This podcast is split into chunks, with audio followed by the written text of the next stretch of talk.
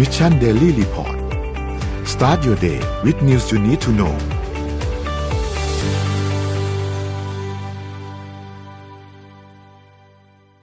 สวัสดีครับมินีต้อนรับเข้าสู่ Mission Daily Report ประจำวันศุกร์ที่ 24 มิถุนายน 2565 นะครับ วันนี้คุณอยู่กับพวกเรา 3 คนตอน7โมงถึง8โมงเช้า สวัสดีพี่โทมัส สวัสดีพี่ปิ๊กครับ สวัสดีคสวัสรัดีบครับ ครับ เช้าวันสุดท้ายของสัปดาห์นะครับ เดี๋ยวเราค่อยๆไปอัปเดต เรื่องราวต่างๆกันนะครับ ว่ามีอะไรเกิดขึ้นบ้างในช่วง 24 ชั่วโมงที่ผ่านมานะครับ แล้วก็วันนี้ไม่ได้เจอพี่โทมัสตั้งนานวันแอบเห็นพี่โทมัสวันพุธมาไลฟ์นะครับอ่าไปติดตามอยู่นะครับ ก็อย่าลืมนะฮะทุกวันพุธนะครับ MDR ทยานไลฟ์นะครับทยาน Talk ทยาน Talkอ๋อทยาน Talk ทยาน Talk โทษทีครับก็จะมีทุกวันทุกวันพุธตอนหนึ่งได้ทุ่มใช่ไหมครับฮะให้รีบกันมาฟังกันก่อนที่เดี๋ยวรายการจะปลิวอีก ครับผมเดี๋ยว สักตอนเลยต้องมีนะเชิญพี่ปิ๊กกันนนท์ไปคุยกันให้มันเดือดๆหน่อยนะฮะครับผมโอเคเดี๋ยววันนี้เราค่อยๆไปดูตัวเลขกันครับ ว่ามีอะไรเกิดขึ้นบ้างนะครับ ขอดูจำนวนผู้ฉีดวัคซีนนะครับ ล่าสุดฉีดวัคซีนไปหนึ่งแสนประมาณหนึ่งแสนสองหมื่นโดสนะครับ รวมๆแล้วเข็มที่สามเนี่ยสี่สิบสองจุดหนึ่งเปอร์เซ็นแล้วนะครับ ก็ไปฉีดบูสเตอร์กันนะครับ ตอนนี้รู้สึกว่าจะเริ่มมีการกลับมาระบาดอีกครั้งหนึ่งแล้วนะครับ ก็ระมัดระวังกันด้วยช่วงนี้นะครับ ขอดูผู้ติดเชื้อครับ ผู้ติดเชื้อรายใหม่เนี่ย 2,299 คนนะครับ ตัวเลขผู้เสียชีวิตเนี่ยอยู่ที่ 18 คนนะครับ ตัวเลข ATK เนี่ยอยู่ที่ประมาณ 4,000 นะครับ นั่นหมายความว่าผู้ติดเชื้อรายใหม่ก็ประมาณ 6,000 กว่าเหมือนกันนะครับ แล้วก็ผู้ที่รักษาหายนะครับ 1,700 นะครับ อาการหนัก 602 ใส่เครื่องช่วยหายใจ 280 นะครับ เพราะฉะนั้นก็อย่าประมาทนะครับ เพราะฉะนั้นช่วงนี้เนี่ยมีการกลับมาระบาดพอสมควรนะครับ ถ้าไปไหนที่ต้องเจอคนเยอะๆก็อาจจะต้องระมัดระวังกันนิดนึงนะครับ ไปดูถัดมาครับ เซ็ตบ้านเราครับติดลบ 0.15%นะครับอยู่ที่ 1,557.61 นะครับแล้วก็หุ้นต่างประเทศนะครับต้องบอกว่าปรับตัวขึ้นกันค่อนข้างเยอะครับดาวโจนส์ครับบวกขึ้นมา 0.26%นะครับ NASDAQ บวก 0.66%นะครับ NYSE บวก 0.51%นะครับฟุตซี่ครับติดลบ 0.74%นะครับและห่างเสงบวกขึ้นมา 1.26%นะครับราคาน้ำมันดิบครับปรับตัวลดลงครับ WTI ครับอยู่ที่ 105.02 ติดลบ 1.10%นะครับแล้วก็ Brent crude oil นะครับอยู่ที่ 110.77 นะครับติดลบมา 0.87%นะครับราคาทองคำปรับตัวขึ้นครับบวกขึ้นมา 0.22%นะครับอยู่ที่ 1,841.75 นะครับแล้วก็คริปโตเคอเรนซีครับยังไม่ได้มีการขยับตัวมากนะครับบิตคอยน์ก็ยังคงอยู่ที่ประมาณ 20,000 นะครับอีเธอเรียมอยู่ที่ประมาณ 1,100 นะครับไบแนนซ์220 นะครับ โซลานา36นะครับแล้วก็ Bitkub Coin อยู่ที่2.37นะครับนี่เป็นอัปเดตตัวเลขทั้งหมดนะครับ ก็ประมาณนี้ครับ ไม่ได้มีการขยับตัวมากนักนะครับสำหรับช่วง 24 ชั่วโมงที่ผ่านมานะครับ เดี๋ยววนนี้เราเริ่มต้นกันที่ข่าวไหนกันก่อนดีครับ ไปข่าวสั้นๆอะพี่ปิ๊กกันก็ได้เชิญเลยครับเราจะต่อเศรษฐกิจนิดนึงพอดีอะที่นอร์เวย์เขาเพิ่งประกาศขึ้นอัตราดอกเบี้ยครับครับเมื่อวันพุธที่อืมผ่านมาเนี่ยอ่า monetary policy and financial stability committee นะครับ ผมผมไม่แปลแล้วกันนะ ก็คือคณะกรรมการที่ดูแลเรื่องการเงินเนี่ยของนอร์เวย์เนี่ยก็ได้ประกาศขึ้นอัตราดอกเบี้ยครั้งเดียว 50 base point นะครับ หรือ 50 สตังค์นั่นเองนะครับ ซึ่งเป็นเขาเรียกว่าเป็นตัวเลขที่สูงสองเท่าของที่คาดการไว้โดยนักเศรษฐศาสตร์หรือนักวิชาการทางการเงินนะครับ โดยอัตราดอกเบี้ยล่าสุดของนอร์เวย์อยู่ที่ห นึ่งจุดสองห้านะครับอะจากครั้งล่าสุดเนี่ยอะเป็นเป็นหนึ่งจุดสองห้านะครับ ขึ้นหนึ่งสองห้านะครับ แล้วก็อ่าจากหนึ่งศูนย์จุดเจ็ดห้านะครับ แล้วก็ทำให้อัตราดอกเบี้ยปัจจุบันตอนนี้เนี่ยสูงสุดในรอบยี่สิบปีนะครับ แต่ยังไม่พออืมก็คือคาดว่าในเดือนสิงหาคมนี้เนี่ยจะขึ้นอีก 0.25%เป็น 1.5 นะครับ ซึ่งก็เป็นตัวสัญญาณที่บอกได้ชัดเจนว่า ทั่วโลกนะไม่เว้นแม้แต่ประเทศที่อะพูดง่ายๆคือเศรษฐกิจค่อนข้างจะ stable ระดับหนึ่งอย่างประเทศในแถบนอร์ดิกเนี่ยครับก็ยังสู้ไม่ไหวกับอัตราเงินเฟ้อนะครับเพิ่งปัจจุบันนี้เงินเฟ้อในนอร์เวย์เนี่ยอยู่ที่5.4เปอร์เซ็นต์ซึ่งเป็นตัวเลขสูงสุดในรอบ13ปีนะครับ อืม ก็อืมยังยังไม่หยุดนะ ยังไม่หยุดจะไปได้เรื่อยๆนะครับครับแล้วก็ บอกว่าปลายทางนะ ปลายทางภายในสิ้นปีนี้นะครับ ก็อัตราดอกเบี้ยที่นอร์เวย์น่าจะหยุดที่ประมาณสามเปอร์เซ็นตอืมถ้าดอกเบี้ยที่นอร์เวย์ขึ้นสามเปอร์เซ็นเนี่ย คือนอร์เวย์นะ ประเทศแถบแถบนอร์ดิกนะครับ หรือมาอีกอันหนึ่งก็คือสวิตเซอร์แลนด์นะที่เป็นที่ที่เขาเรียกว่าเป็นเป็นเป็นเหมือนเสาหลักของการประเมินอัตราดอกเบี้ยที่เหมาะสมเนี่ย ถ้าสองโซนนี้เนี่ย ดอกเบี้ยไปไกลมากๆ เนี่ย ที่เหลือไม่ต้องพูดถึงนะครับ อืมนี่มันกำลังย้อนกลับไปสู่ยุคยี่สิบสาสิบปีก่อนนะฮะที่คนมีเงินเย็นใช่ไหมก็เอาไปฝากธนาคาร หรือไปลงตราสารหนี้ก็ได้ผลตอบแทนนะฮะไม่ต้องทำงานก็ได้เป็น passive income ซึ่งในช่วงหลายทศวรรษที่ผ่านมาเนี่ย เรื่องแบบนี้มันคนก็บอกว่าโอ้ยเก็บเงินเนี่ย เงินมีแต่จะหายไปหายไป เพราะว่าต้องสู้กับเงินเฟ้อเนาะแต่ทุกวันนี้ก็โอ้โหสมการหลายอย่างกลับต้องกลับด้านหมดเลยนะ แล้วก็ อาจจะต้องแบบพวกตำราเรียนอะไรพวกนี้อาจจะต้องแบบไปหรือตำราเรียนกันด้วยหรือเปล่านะเพราะว่ายี่สิบสามสิบปีที่ผ่านมามันไม่ได้เป็นสถานการณ์ที่เราแบบคุ้นเคยอะแล้วหลังจากนี้ไปก็ไม่แน่ใจว่าเรื่องเรื่องพวกนี้จะกลับมาเป็นปกติเท่าไหร่สักสองปีได้ไหมมันจะกลับมาปกติหรือเปล่า ไม่รู้เลยเหมือนกันนะครับแต่ว่าอีกเรื่องหนึ่งที่เมื่อวานนี้นะครับ สดๆร้อนๆก็คือ EU ฮะผู้สหภาพยุโรปเนี่ยมีมติรับรองนะฮะการเป็นแคนดิเดต ของยูเครนแล้วก็มอลโดวานะครับเข้าร่วมเป็นสมาชิกนะครับ โดยในการประชุมผู้นำชาติสมาชิกในสหภาพยุโรปนะครับ ก็มีการประกาศรับรองให้ยูเครนแล้วก็มอลโดวามีสถานะเป็นประเทศผู้สมัคร หรือเป็นแคนดิเดตในการเข้าร่วม EU นะครับ ซึ่งอันนี้ก็นับเป็นการเริ่มต้นเข้าสู่กระบวนการการพิจารณาอย่างเป็นทางการนะนะครับ ปกติแล้วเนี่ยไอการพิจารณาสถานะให้เป็นแคนดิเดตเนี่ยคือมันใช้เวลาหลายปีนะครับ แต่ว่าของยูเครนเนี่ยเหมือนกับเหมือนกับอยู่ดีได้ได้ได้ทางลัด ได้ทางได้ทางด่วนนะครับ แล้วเพราะว่ารัสเซียพอบุกเข้าไปปั๊บเนี่ย EU ก็ตัดสินใจในการที่จะเร่งกระบวนการต่างๆ นี้ให้เร็วขึ้นนะครับสำหรับยูเครนเนี่ยใช้เวลาไม่กี่เดือนแค่นั้นเองนะครับ ก็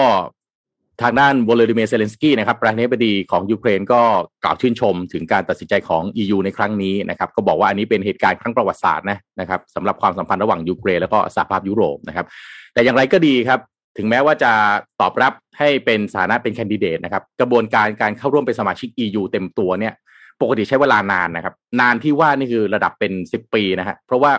มันไม่ใช่อยู่ดีๆ จะรับกันง่าย ๆ เขาต้องไปพิจารณาเรื่องปัจจัยทางเศรษฐกิจการเมืองนะครับ รวมถึงประเทศผู้สมัครก็ต้องมาตรฐานทางด้านกฎหมายนะครับ แล้วก็ประเด็นทางด้านประชาธิปไตยอีกนะครับ ซึ่งยูเครนเองก็ต้องไปจัดการกับปัญหา หลายอย่างในประเทศของตัวเองนะครับ ไม่ได้ว่ายูเครนเขาจะมีความพร้อมแบบร้อยเปอร์เซ็นสามารถจะเข้าร่วมได้เลย เพราะว่าประเด็นทางด้านปัญหาคอร์รัปชันนะครับ การปฏิรูปในส่วนต่างๆ เพื่อให้ตรงกับเงื่อนไขในการเข้าร่วมเป็นสมาชิกนะครับ เพราะว่าประเทศอย่างแอลเบเนียเนี่ยนะฮะก็ออกมาเตือนสมาออกมาเตือนยูเครนเองนะครับ เพราะว่าให้ไปมองอย่างนอร์ทมาซิโดเนียเนี่ยก็นอร์ทมาซิโดเนียนี่อยู่ในสถานะเป็นแคนดิเดตมา 17 ปีแล้วนะครับแอลเบเนียเองเนี่ยก็อยู่ในสถานะเป็นแคนดิเดตมา 8 ปีเหมือนกัน สองประเทศนี้ก็ยังไม่ได้เข้าร่วมเป็นสมาชิก EU เลยนะครับ เพราะฉะนั้นก็ไม่ได้ความว่าได้ทางลัดในการเป็นแคนดิเดตแล้วก็จะได้ approval นะได้รับการอนุมัติเลยภายในเวลาอันรวดเร็ว แต่ก็ไม่ไม่แน่สำหรับกรณียูเครนนี่อาจจะต้องดูนะครับ เพราะว่าประเด็นที่รัสเซียเอ่อจะให้กำลังทางทหารเข้ามาเนี่ยมันก็อาจจะทำให้ EU ตัดสินใจอีกรูปแบบหนึ่งเช่นเดียวกันนะครับ ผมพาไปต่ออีกข่าวหนึ่งเลยครับในอีกด้านหนึ่งครับ ประเทศอย่างรัสเซียนะฮะแล้วก็จีนเนี่ย ก็ใครบอกว่าเอ้ยเขาไปบุกประเทศอื่น ๆ แล้วตัวเองน่าจะต้องเจ็บตัวจากการถูกแซงชั่นเนี่ย เอาไปเอามากลายเป็นว่า กลุ่มประเทศเหล่านี้ฮะ พี่ปิ๊กนนฮะเขาจับมือกันมากขึ้น แล้วก็มีการค้าขายมากขึ้น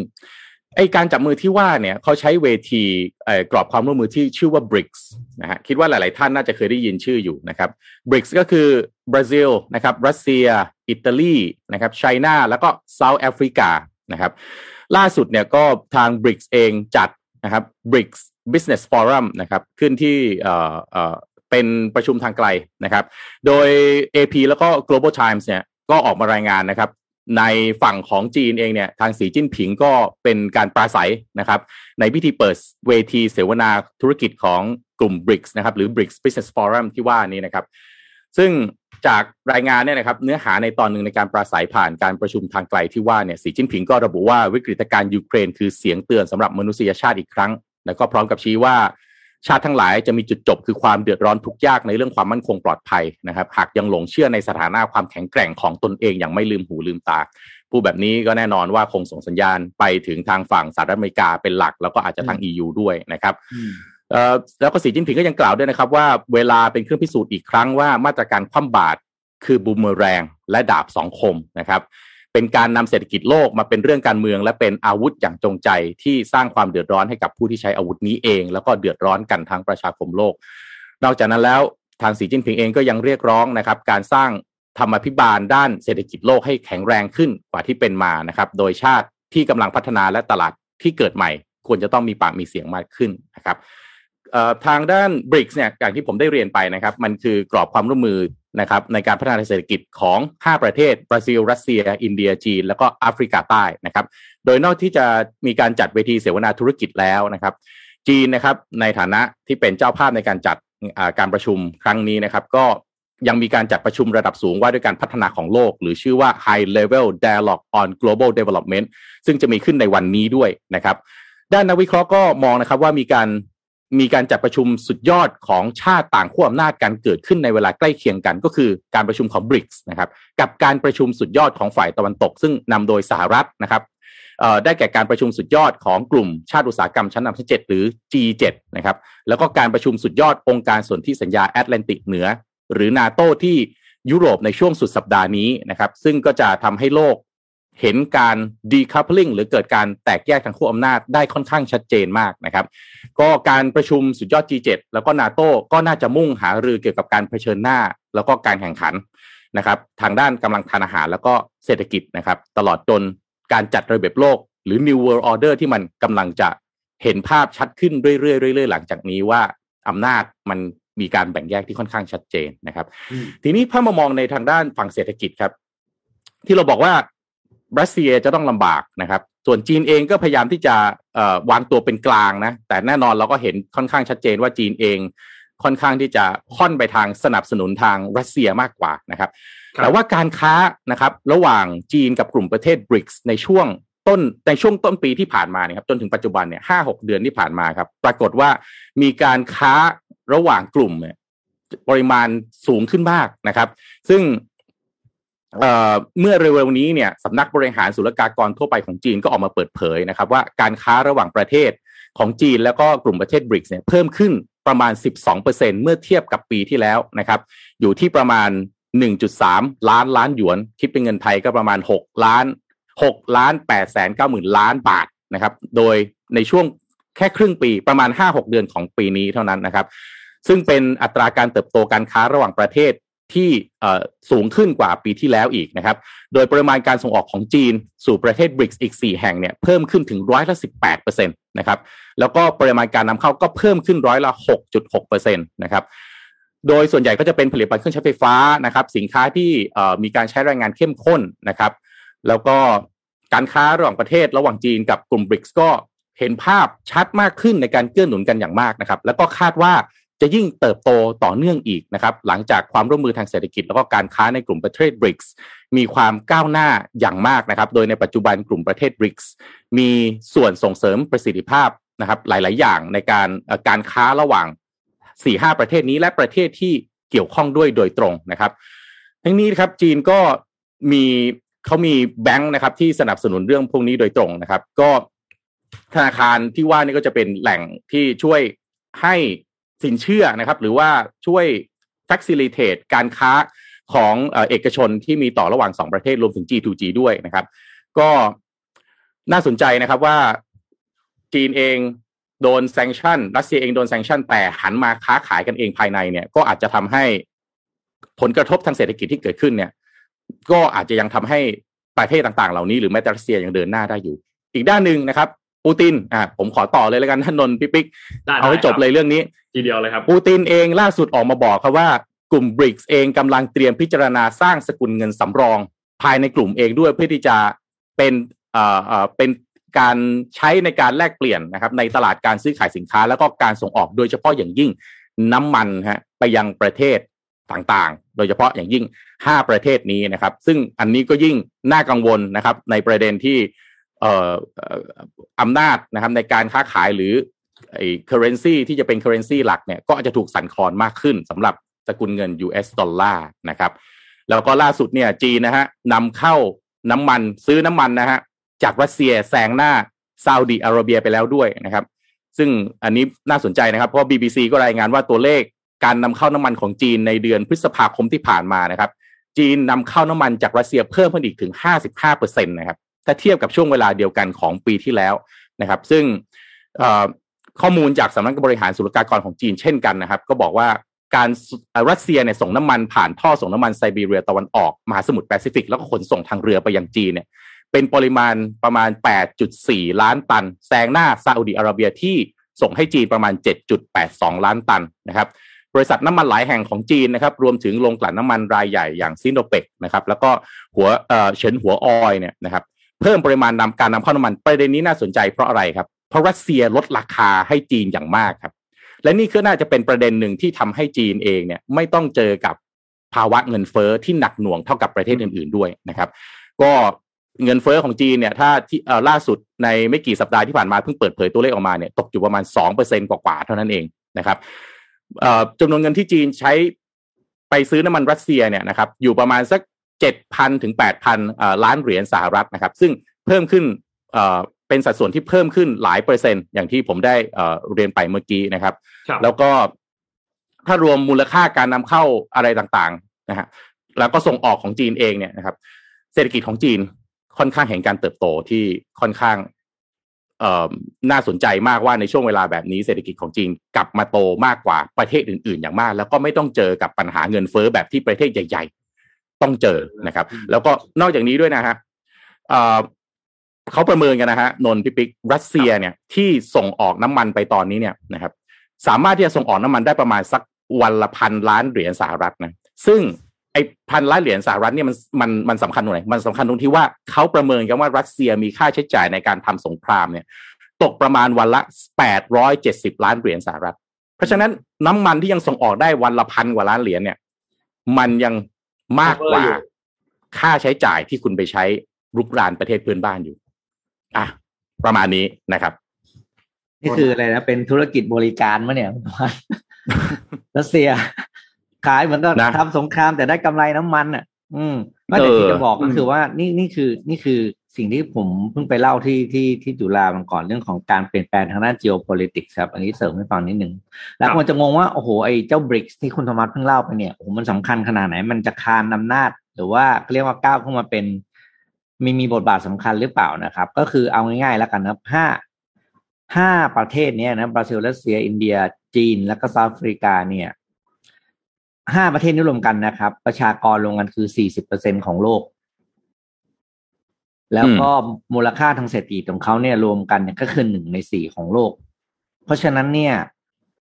สิ่งสำคัญประเด็นสำคัญคือจำนวนประชากร คุณมีทั้งจีนคุณมีทั้งอินเดีย คุณคิดว่าจะมีตลาดไหนเอาแล้วก็เซาท์แอฟริกาอีกสามประเทศนี้เนี่ยคุณคิดว่าคุณจะมีเศรษฐกิจไหนอะหรือว่าภูมิภาคไหนของโลกที่มีประชากรรวมกันมากเท่านี้ เอาแค่แบบไม่กี่ประเทศนะ เพราะฉะนั้นเนี่ยแล้วแน่แต่เราเราก็รู้ว่าการบริโภคมันอยู่ที่ตัวประชากรถูกไหมครับคุณจะกินจะใช้แล้วก็คือประชากรเป็นคนบริโภคทั้งนั้นงั้นหมากตรงนี้เนี่ยที่จีผมไม่รู้ผมไม่แน่ใจบริกใครเป็นคนเริ่มเลยผมต้องไปอ่านอ่านเพิ่ม เพราะว่าเออพอปุ๊บฉุกมันฉุกประเด็นคิดขึ้นมา อยากรู้ว่าใครเป็นคนวางหมากตัวนี้ที่มีเตอร์บริกตัวนี้ขึ้นมา ซึ่งมันก็เป็นไปได้สูงว่าอาจจะเป็นจีนก็ได้เพราะจีนเนี่ยเป็นนักวางหมาก แล้วก็เขาสามารถสารสัมพันธ์ในไม่ว่าจะเป็นเรื่องของ อ่าอะไรนะ เส้นทางวันเบลวันโรดไปทุกเส้นทางใช่ไหมหรือแม้กระทั่งเรื่องของการจับคู่ประเทศที่ดูแล้วเอื้อต่อกัน แล้วจุดสำคัญที่น่ากลัวต่อจากนี้ที่มองเห็นได้เลยนะ คุณโทมัสกนนก็คือ สินค้าจีนจะกลับมาตีตลาดโลกอีกรอบ เพราะตอนนี้คุณมีต้นทุนที่ต่ำกว่าเพื่อน ถูกต้องเลยครับ แล้วพอคุณได้น้ำมันเหมือนเหมือนอะไรนะแหมเขาเรียกพ่อเลี้ยงส่งน้ำมันถูกๆให้ใช้ใช่ป่ะคุณโทมัสคุณแม่งซื้อน้ำมันถูกกว่าเพื่อนอะ แล้วคุณต้นทุนต่ำกว่าชาวบ้านหมด เออ แล้วคุณก็ไปผลิตอะไรต่างๆนะคะถูกกว่าคนอื่นแล้วคนอื่นเขาจะเอาอะไรมาสู้คุณน่ะใช่เงินเฟ้อก็ไม่มากใช่ไหมเงินเฟ้อไม่มากค่าแรงก็เลยไปไปขึ้นไม่ขึ้น แล้วคุณก็วางนี่คือมันนี่ถ้าเราต่อจิ๊กซอนะจะเห็นเลยนะเขามีเส้นทางขนส่งที่พร้อมไปทั่วโลกแล้วด้วยทางรางก็ถูกที่สุดถูกไหมขนส่งทางรางถูกที่สุดอยู่แล้ว คุณยังมาผลิตแบบถูกที่สุดอีก อืม แล้วคุณจะให้ประเทศอื่นเขาสู้คุณได้ยังไง อืม อ่า นี่คือ พอเราเห็นเนี่ย ภาพที่เขาจะวางมาผมตีว่าต้องเป็นสิบปีนะคุณธรรมะเนอะไอไอวางการวางอย่างนี้ไม่ใช่สั้นๆแน่ๆครับ โอเค แต่เข้าใจนะเรื่องสงครามไม่มีใครวางหรอก แต่ว่า มันแบบแหมถึงมันจะมันก็จะบังเอิญจริงๆเลยนะคุณธรรมมันเป็นสิ่งที่แบบว่าเป็นเป็นอันแฟร์เหมือนเขียนบทไว้นะได้อะเอเอออกำลังจะพูดว่าเขียนบทไว้ มันเป็น unfair มันเทสที่จีนได้จริง ๆ แล้วก็อย่างเงี้ยแล้วจีนก็อะใครจะไปรู้เบื้องหลังด้านหลังฉาก จีนอาจจะส่งของไปที่รัสเซียถูกๆก็ได้ อืม ก็ไม่ได้มันก็ไม่ใช่เป็นเรื่องที่น่าประหลาดใจแต่อย่างใด ถ้าจีนในเมื่อรัสเซียขายน้ำมันให้จีนในราคาถูกกว่าปกติครับจีนก็สามารถส่งอะไรต่างๆ สารพัดไปให้ประชากรรัสเซียใช้ในราคาที่ถูกกว่าปกติ หรือให้ฟรีก็ยังได้บางที ครับ อืมน่าใช่คิดนะครับเอ๊ะน่าคิด อืมเอ็มนี่เมื่อกี้ผมผมมีพูดอินเดียเป็นอิตาลีแทนนะฮะเห็นแฟนรายการบอกว่าไม่มีอินไม่มีเดียอิครับตาลีอินเดียผมพูดอิตาลีไปแล้วฮะสงสัยขออภัยนะฮะสงสัยใจสลับๆใจมันอยากจะไปเที่ยวฮะใจมันอยากจะไปเที่ยว นะฮะอ๋อนึกถึงอิตาลีอินเดียอยากจะไปเที่ยวนะฮะก็อินเดียนะบราซิล รัสเซีย อินเดียนะครับ อะไร China แล้วก็ South Africa ครับต่อไปบริกส์นี่ผมว่าน่าจะมีบทบาทอีกเยอะเลยอะแค่ครับจำนวนประชากรก็แย่แล้วครับ คือเขาเป็นใช่เขาเป็นตลาดที่บริโภคสูงสุดแน่อืๆมเพราะคนเขาเยอะที่สุดไงจีนครับกับประเทศสองประเทศไหนมีจีนกับอินเดียรวมกันอะโอ้ยตายชนะ ประเทศไหนจะชนะอืมครึ่งโลกสอประเทศนี้ได้ อืมอะไปต่อครับนนท์อ่านนพามาดูต่อครับ เอ่อขอพาไปที่สภาคองเกรสที่สหรัฐอีกครั้งหนึ่งครับ เพราะว่าเจอโรมพาเวลเนี่ย เมื่อวานนี้นนก็เล่าให้ฟังว่า เมื่อคืนวันพุธเจอโรมพาเวลแถลง ทีนี้เมื่อวานนี้ก็แถลงอีกรอบครับ ซึ่งอันนี้เป็นเรื่องที่แปลกมาก เพราะว่าเป็นการแถลงของประธานเฟดให้กับสภาคองเกรสเนี่ยสองวันติด นะครับ ในช่วงสองคืนเลยเนี่ยนะครับเออใช่ใช่ใช่น่าสนใจมากมีรายละเอียดอะไรบ้างที่มันอยู่ในนั้น คือถ้าเราย้อนกันมานิดนึงเมื่อคืนวันพุธเนี่ยนะครับโจโรมพาเวลเนี่ยก็ออกมาแถลงกับทางด้านของวุฒิสภาใช่ไหมครับโจโรมพาเวลก็พูดถึงประมาณบอกว่าอะโอเคเอาล่ะเอ่อเรื่องของสภาพเศรษฐกิจของสหรัฐณปัจจุบันยังคงแข็งแกร่งอยู่นะครับ แล้วก็เชื่อว่าเอ่อเศรษฐกิจปัจจุบันตอนนี้ของสหรัฐเนี่ยน่าจะสามารถที่จะรับมือการขึ้นดอกเบี้ย ของเฟดได้นะครับ คือไม่ได้ถึงกับทำให้เศรษฐกิจเนี่ยมันเกิด recession นะครับ แล้วก็ย้ำว่าตอนนี้เนี่ยสิ่งที่เฟดต้องการที่จะทำก็คือ soft landing เมื่อวานนี้พี่พี่แท็บเล่าให้ฟังแล้วนะครับบอสเล่าให้ฟังแล้วนะครับ เรื่องของ soft landing นะครับเฟดก็กำลังพยายามทำ soft landing ให้กับเศรษฐกิจของสหรัฐอยู่ณปัจจุบันตอนนี้นะครับ ล่าสุดที่มีการประชุม FOMC ก็คือขึ้นดอกเบี้ยไป 0.75%เนี่ยซึ่งถือว่าขึ้นค่อนข้างเยอะนะครับสำหรับการขึ้นครั้งเดียวนะครับ แต่ก็เอาล่ะเฟดก็ตัดสินใจแล้ว แล้วก็มองว่านี่เป็นการตัดสินใจที่ดีที่สุดเท่าที่จะทำได้แล้วนะครับ ทีนี้ในช่วงเวลาตอนนั้นที่แถลงไปเนี่ยนะครับหุ้นเนี่ยตอนแรกก็ขึ้นนะครับ แต่สักพักเนี่ยร่วงนะครับ เพราะว่าหนึ่งเลยคือคนก็กังวลเรื่องของ recession เพราะคนก็ถามเจอโรมพาเวลว่ามีโอกาสไหมที่จะเกิดเรื่องของ recession เจอโรมพาเวลก็บอกว่าคุณก็โน้ตไว้ก่อนว่ามันมีโอกาสที่เศรษฐกิจของสหรัฐสหรัฐเนี่ยจะกลับมาเกิด recession เกิดเกิด เศรษฐกิจถดถอยเนี่ยเป็นไปได้แน่นอน แต่เฟดไม่ได้ต้องการที่จะให้เกิดสิ่งนั้นนะครับ ทีนี้ผ่านมาคืนหนึ่งเฟดขอแถลงอีกรอบหนึ่งนะครับสองวันติดกันนะครับ รอบนี้ในการแถลงเนี่ยโจโรมพาเวลพูดถึงเรื่องอะไรบ้างนะครับ เรื่องแรกโจโรมพาเวลบอกว่าเรื่องของการขึ้นอัตราดอกเบี้ยเนี่ยแน่นอนถ้าขึ้นอัตราดอกเบี้ยขึ้นไปแล้วเนี่ยกระทบกับเรื่องของตลาดแรงงานแน่นอน อัตราการว่างงานของสหรัฐมีโอกาสที่จะปรับตัวสูงขึ้นมาอีกครั้งแน่นอน อันนี้คือสิ่งที่โจโรมพาเวลบอก และเรื่องที่สองคือเฟดก็บอกพูดตามตรงว่าเฟดเนี่ยไอ้เครื่องมือทั้งหมดที่ธนาคารกลางมีเนี่ย มันไม่ได้มีเครื่องมืออะไร ที่จะแก้ปัญหาแบบทางตรงในเรื่องของราคาน้ำมัน ในเรื่องของราคาอาหารที่มันพุ่งสูงขึ้นมาได้นะครับพูดง่ายๆคือเฟดไม่ได้สามารถที่จะควบคุมเรื่องนี้ได้โดยตรง แม้ว่าเฟดจะขึ้นดอกเบี้ยไป แต่มันก็ไม่ได้ส่งผลกระทบโดยตรงกับราคาอาหารและราคาน้ำมัน ที่มันเป็นตัวเลขที่ส่งผลกระทบต่อเงินเฟ้อแม้ว่าการขึ้นดอกเบี้ยจะไปส่งผลกระทบต่อเงินเฟ้อทางตรงก็จริง แต่เงินเฟ้อมันยังมีปัจจัยมากกว่านั้นนะอาหารและพลังงานก็เป็นหนึ่งในนั้นนะครับ เพราะฉะนั้น soft landing หลังจากนั้นก็เลยเฮ้ยน่าเป็นห่วงหรือเปล่าว่าเฟดเนี่ยจะทำได้หรือเปล่าสำหรับเรื่องของ soft landing นะครับ ทีนี้การถแถลงติดกันสองวันเนี่ย มันมีอีกเรื่องหนึ่งนะครับ ก็คือเรื่องของการควบคุมระดับอัตราเงินเฟ้อในระดับสูงสุด ซึ่งอันนี้มันสูงสุดในรอบ 40 ปีเนี่ยนะครับ แล้วก็เรื่องของอัตราว่างงานที่กำลังจะตามมา เป้าหมายของเฟดตอนนี้เนี่ยนะครับ เงินเฟ้อมันพุ่งขึ้นมาสามเท่าเนี่ยนะครับ อย่างที่เห็นเนี่ยนะครับ แล้วก็เฟดเนี่ยต้องการให้ไอระดับเรื่องของตัวเลขต่างๆเนี่ยนะครับ เป้าหมายของเขาคืออยู่ที่สองเปอร์เซ็นตนะครับ แล้วโจโรพาเวลแถลงสองครั้งเนี่ยก็ถูกซักเรื่องเยอะมากเลยว่า ความพยายามในการควบคุมเงินเฟ้อเนี่ยเฟดทำได้มากกว่านี้อีกไหมเฟดทำอะไรได้บ้าง แล้วมันจะส่งผลกระทบต่อตัวเลขเศรษฐกิจมากน้อยแค่ไหน แต่ว่าโจนพาเวลเนี่ยก็พูดถึงเรื่องของตัวเลขการว่างงานที่มีโอกาสที่จะเพิ่มพุ่งสูงขึ้นมาต่อจากนี้นะครับเพราะฉะนั้นภาวะในเรื่องของ recession หลังจากนี้เนี่ยก็ต้องติดตามดู เพราะว่าพี่เอ็มเมื่อวานนี้พี่เอ็มก็พูดว่าตัวเลขต่างๆ เนี่ย มันมีความเชื่อมโยงกันอยู่ อัตราการว่างงานที่เพิ่มขึ้นเนี่ย มันก็หมายความว่าต้นทุนของธุรกิจมันเพิ่มขึ้น ไม่มีเงินจะไปจ้างคนมากขึ้น คนว่างงานกันเมื่อมากขึ้น คนก็ไม่มีกำลังซื้อ ไม่มีกำลังซื้อมันก็ส่งผลกระทบต่อเศรษฐกิจต่อไปเรื่อยต่อไปเรื่อยนะครับ เพราะฉะนั้นสิ่งที่ถ้าเฟดทำได้อะนะแล้วถ้าเขาเขาคงอยากจะทำแหละเขาก็คงอยากที่จะเข้าไปแก้ปัญหาในเรื่องของราคาพลังงาน ไปแก้ปัญหาในเรื่องของราคาอาหารแหละแต่เฟดไม่มีเครื่องมือที่จะสามารถที่จะทำสิ่งนี้ได้นะครับเพราะฉะนั้นก็ต้องไปแก้กันที่ด้านอื่นแทนนะครับ ก็ นับว่าการแถลงสองวันอันนี้เนี่ยเจอร์มพาเวลเองก็ยังพูดไปในทิศทางเดียวกันนะครับ แล้วก็ตลาดของสหรัฐตอนนี้ก็ต้องบอกว่ายังไม่ได้มีการตอบรับอะไรเยอะมาก คือไม่ได้เชื่อมั่นโดยตรงเลยว่าอ๋อเฟดคิดว่าคิดว่าเฟดน่าจะสามารถที่จะแก้ไขปัญหานี้ได้โดยตรงเลย ตัวเลขดีพุ่งขึ้นมาก็ไม่ใช่แบบนั้น ก็ยังทรงๆอยู่นะครับ เพราะฉะนั้นก็รอตามกันต่อไปครับสำหรับเรื่องของภาวะเงินเฟ้อในปัจจุบันตอนนี้นะครับ แต่ยังไงก็ตามเฟดยืนยันว่าจะจัดการให้ ดีที่สุด โดยไม่มีเงื่อนไขอะไรเลยก็ตามนะครับอืมน่าเป็นห่วงนะเรื่องนี้น่าเป็นห่วงมาก แปลกดีนะมามาปกติก็เราไม่เคยเห็นเขาออกสองวันติดนะอืม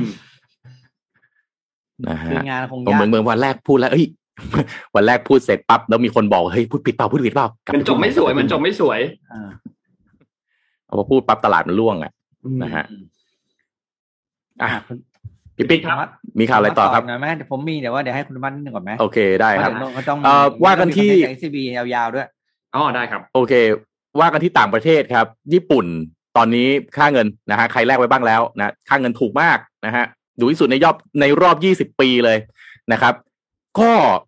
น่าคิดว่าแล้วญี่ปุ่นไม่แทรกแซงค่าเงินตัวเองเหรอนะฮะทำไมปล่อยให้ถูกขนาดนี้ไม่เดือดร้อนเหรอหรือยังไงนะครับ น่าสนใจมาก ประเด็นก็คือว่า เขาว่าเขาบอกว่าญี่ปุ่นเนี่ย ที่ยังปล่อยให้ค่าเงินถูกแบบนี้เนี่ย เพราะว่ามีเป้าหมายอยากจะดึงธุรกิจครับ กลับไปที่ประเทศของตัวเอง เพราะว่ายังไงฮะ เหมือนประเทศไทยเราครับ เวลาที่ไอ้ค่าเงินมันลอยตัวตอนนั้นใช่ไหมฮะส่งออกดีเลยนะครับส่งออกดีการลงทุนในประเทศมันก็มาด้วย เพราะว่าอ้าวต้นทุนหลายอย่างมันก็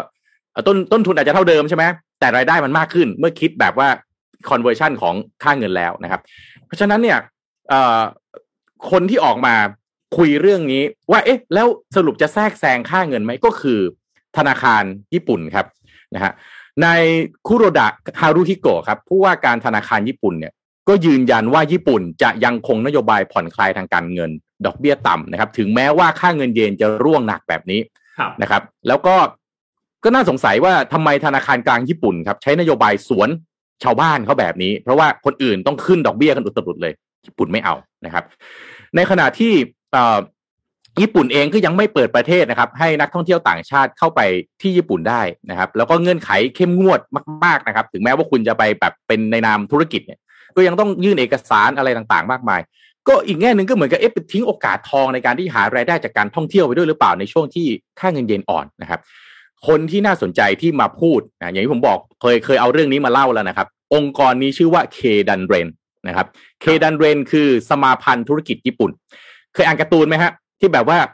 เนี่ยนี่คือเบื้องหลังนะ ของการอะไรนะ ของพรรคการเมืองนี้ของเศรษฐกิจนั้น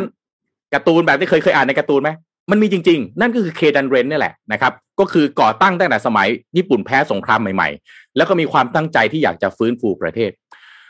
เคดันเรนบอกว่า ธนาคารกลางญี่ปุ่นเนี่ยนะครับ ตั้งใจที่น่าจะปล่อยให้เงินเงินเยนอ่อนค่าลงอีก แต่จะค่อยๆอ่อนลงอย่างมีเสถียรภาพนะครับ เพื่อที่จะให้ธุรกิจญี่ปุ่นเนี่ยกลับมามีฐานกำลังการผลิตนะครับ โดยฐานการผลิตในต่างต่างต่างประเทศเนี่ย ก็จะได้มีแนวโน้มย้ายฐานกลับไปญี่ปุ่น กระตุ้นกระตุ้นการลงทุนในประเทศ แล้วก็ลดการพึ่งพานะ supply chain จากต่างประเทศนะครับ ประธานเคดันเรนครับ คุณโทกุระมาซากาสุนะครับ ก็ออกมาเปิดเผยตรงไปตรงมาเลยครับว่า 20 ปีที่ผ่านมาเนี่ยสองทศวรรษที่ผ่านมานะครับ ธุรกิจญี่ปุ่นเจอกับค่าเงินเยนที่แข็งสุดๆ มาตลอดขึ้นแล้วขึ้นอีกอย่างเดียวนะครับ ถึงแม้ว่าธุรกิจญี่ปุ่นมีฐานการผลิตในต่างประเทศ แล้วก็สร้างรายได้ที่ค่อนข้างแข็งแรงนะครับ แต่การลงทุนในญี่ปุ่นมันซบเซามากนะครับ แล้วก็ที่สำคัญ aging society ด้วย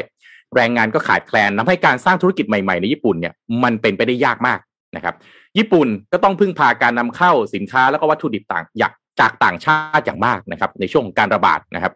แล้วก็ญี่ปุ่นได้รับผลกระทบจากปัญหาโซ่อุปทานอย่างมากจนต้องระงับการผลิตนะครับ สินค้าหลายอย่างขาดแคลน ไม่ว่าจะเป็น semiconductor อะไหล่รถยนต์อาหารหลายอย่าง ยิ่งพอเกิดสงครามรัสเซียยูเครนด้วยเนี่ย ราคาสินค้าในญี่ปุ่นก็แพงหนักมากเลยนะครับครับก็ข้อมูลจากศูนย์ข้อมูลเอ่อของเอ่อแหล่งเอ่อสำนักวิเคราะห์เศรษฐกิจ หลายแห่งในญี่ปุ่นนะครับ ก็บอกว่าจนถึงปัจจุบันเนี่ยกลางปีเนี่ยนะครับสินค้ากลุ่มอาหารในญี่ปุ่นมากกว่า 8,300 รายการขึ้นราคาในสัดส่วนเฉลี่ยประมาณ 20%นะครับสินค้าบางอย่างแพงขึ้น 40%แล้วก็ถ้าหากรวมกับราคาพลังงานที่สูงขึ้นแล้วเนี่ยครอบครัวชาวญี่ปุ่นต้องแบกรับค่าใช้จ่ายเพิ่มขึ้นนะครับเพิ่มขึ้นเฉลี่ยประมาณ 60,000 เยนต่อเดือนนะผมมายืนต่อต่อเดือนคิดเป็นเงินไทยประมาณสัก 20,000 ผมผมหารให้ 20,000 ถ้าตอนนี้ก็น่าจะสัก น้อยกว่านั้นแล้วนะครับ ในการประชุมประจำปีเมื่อไม่กี่วันที่ผ่านมานะครับเคดันเรนได้ระดมบริษัทยักษ์ใหญ่ของญี่ปุ่นนะครับแล้วก็ประกาศเป้าหมายทางเศรษฐกิจสำคัญ 2 อย่างนะครับ ก็คือการสร้างธุรกิจนะครับ ระหว่างกันเพื่อให้สอดคล้องกับกฎหมายความมั่นคงทางประเทศทางเศรษฐกิจนะครับ แล้วก็ 2 การปฏิรูประบบสวัสดิการสังคม เพื่อคนรุ่นหลังนี่น่าสนใจมาก ปฏิรูประบบสวัสดิการสังคมเพื่อคนรุ่นหลัง แต่พูดโดยสมาพันธ์ธุรกิจเอกชน ไม่ได้พูดโดยรัฐบาลนะครับนี่ทำให้เห็นนะครับว่า องค์กรอย่างเคดันเรนเนี่ยมีอิทธิพลมากขนาดไหนกับการเมืองเศรษฐกิจแล้วก็การปกครองในญี่ปุ่นนะครับเคดันเรนก็บอกว่าเศรษฐกิจญี่ปุ่นนะครับจะต้องเปลี่ยนไปสู่เศรษฐกิจที่เป็นมิตรต่อสิ่งแวดล้อมนะครับแล้วก็เศรษฐกิจดิจิทัล แล้วก็แต่งตั้งกรรมการใหม่ เพื่อผลักดันธุรกิจ 3 สาขานะครับธุรกิจสร้างสรรค์ธุรกิจชีวภาพ แล้วก็ธุรกิจโทรคมนาคมนะครับธุรกิจสร้างสรรค์ ญี่ปุ่นตั้งเป้าจะผลักดัน soft power ของตัวเองครับ คืออนิเมะเกมนะครับเทคโนโลยี Web3 Metaverse แล้วก็ digital asset ต่างๆ ธุรกิจชีวภาพนะครับก็คือการใช้เทคโนโลยีชีวภาพมาตอบสนองต่อการแพทย์อาหาร แล้วก็สิ่งแวดล้อม แล้วก็สุดท้ายโทรคมนาคมนะครับก็คือการใช้เทคโนโลยีเพื่อผลักดันศักยภาพของธุรกิจต่างๆ แล้วก็ลดการปล่อยก๊าซเรือนกระจกต่างๆ ด้วย เพราะว่าพอใช้ดิจิตอลเข้ามาเทคโนโลยีเข้ามา มันก็ลดไอไอการผลิต นะฮะที่ไม่จำเป็นน่ะให้น้อยลงแล้วก็ไปเอาไอ้ excess capacity นะฮะกำลังการผลิตที่เหลืออยู่เนี่ย สามารถเอามาใช้ได้มากขึ้นนะครับ เพราะฉะนั้นอันนี้ก็ใครที่บอกว่าค่าเงินเยนนี่ ผมก็เลยชะงักไปนิดนึงเหมือนกันนะกำลังจะกดแลกเงินเยนเพิ่มขึ้นมาอีกเพราะเก่งๆว่าเดี๋ยวสิ้นปีน่าจะได้ไปเที่ยวแล้วเนี่ยเคดันเบรนเขาบอกเดี๋ยวเงินมันลงไปอีกฮะเออ ก็ก็เลยไปชะงักชะงักไปก่อนเดี๋ยวรอรอมันจะลงอีกบาถ้าลงอีกเดี๋ยวค่อยแลกเพิ่มนะครับ ก็เป็นเหตุผลที่เป็นไปได้นะ เป็นเป็นไปได้เป็นไปได้เลย make sense มากถ้าฟังภาพตรงนี้เนี่ยปกติเราคิดว่าเขาคงอะไรนะเงินเงินอ่อนเพราะเสถียรภาพไม่ค่อยดี แต่นี้มันแปลเป็นว่าเป็นความตั้งใจ ซึ่งในยาทางเศรษฐกิจนี่คนละเรื่องเลยนะครับใช่ครับ จริงๆเรื่องเรื่องค่าเงินอ่อนเนี่ย เมื่อกี้มีคอมเมนต์ในใน YouTube นะครับ ที่พูดถึงก็พอเราพอดีเราพูดถึงเรื่องของค่าเงินกันอยู่ด้วย เขาก็เลยอยากบอกอยากถามว่าแล้ว ค่าเงินบาทล่ะ มีความคิดยังไงในช่วงเวลาตอนนี้นะครับ คือคือค่าเงินบาทตอนนี้เนี่ยณปัจจุบันเนี่ยมันอยู่ประมาณสามสิบห้าจุดห้าบาทต่อดอลลาร์ไปแล้วนะครับ ซึ่งก็ต้องบอกว่าถ้าเราดูกันในรอบสิบหกปีเนี่ยมันใกล้เคียงที่จะอ่อนที่สุดแล้วนะครับ คือคือต้องบอกว่าอ่อนที่สุดตอนนู้นเนี่ยนะครับในรอบสิบหกปีเนี่ยตอนนี้มันอยู่ที่สามสิบหกจุดสี่บาทต่อดอลลาร์นะครับ อันนี้คือย้อนไปสิบหกปี นะครับแล้วก็ก็มีแนวโน้มว่ามีโอกาสที่จะเป็นไปได้เหมือนกันนะครับ อันนี้ต้องรอดูว่าสถานการณ์จะเป็นอย่างไร แต่จริงๆแล้วปัจจัยหลัก ๆ ที่มันทำให้เกิดเหตุการณ์แบบนี้ขึ้นเนี่ย มีคงมีหลายเรื่องอะแต่ว่าเรื่องหนึ่งที่มีส่วนแน่นอนก็เลยก็คือเรื่องของอัตราเงินอัตราดอกเบี้ยนะครับ เรื่องอัตราดอกเบี้ยของไทยตอนนี้อยู่ที่ 0.5 ใช่ไหมครับ แล้วก็หลาย ๆ ที่เนี่ยเริ่มมีการปรับขึ้นอัตราดอกเบี้ยแล้ว อย่างที่สหรัฐล่าสุดบวกขึ้นมาอีก 0.75 ก็ทำให้ไปอยู่ที่ระดับ 1.75%นะครับ ที่ ECB เองก็เริ่มมีเริ่มมีสัญญาณแล้วว่าจะมีการปรับอัตราดอกเบี้ยขึ้นนะครับ ซึ่งก็ตรงตัวเลยครับ ดอกเบี้ยที่ไหนสูงกว่า เงินก็จะไหลไปที่นั่นมากกว่า เพราะว่าถ้าสมมติอยู่ที่นี่แล้วดอกเบี้ยได้อยู่ที่ 0.5แต่ถ้าไปอยู่ที่หนึ่งดอกเบี้ยได้หนึ่งกว่าได้1.7ได้2ได้เลย ดอกเบี้ยสูงกว่ามันก็มีโอกาสที่เงินเนี่ยจะไหลไปมากขึ้นเหมือนกัน อันนี้ก็เป็นอีกหนึ่งปัจจัยที่ก็ต้องรอดู เพราะว่า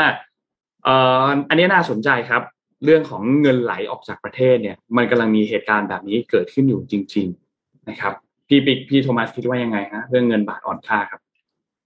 หนักอะหนักมากเลยสำหรับคนคนที่ต้องนำเข้าแล้วประเทศเรานำเข้าเยอะด้วยนะฮะครับนำเข้ามาเพื่อผลิตแล้วก็ส่งออกไปเนี่ย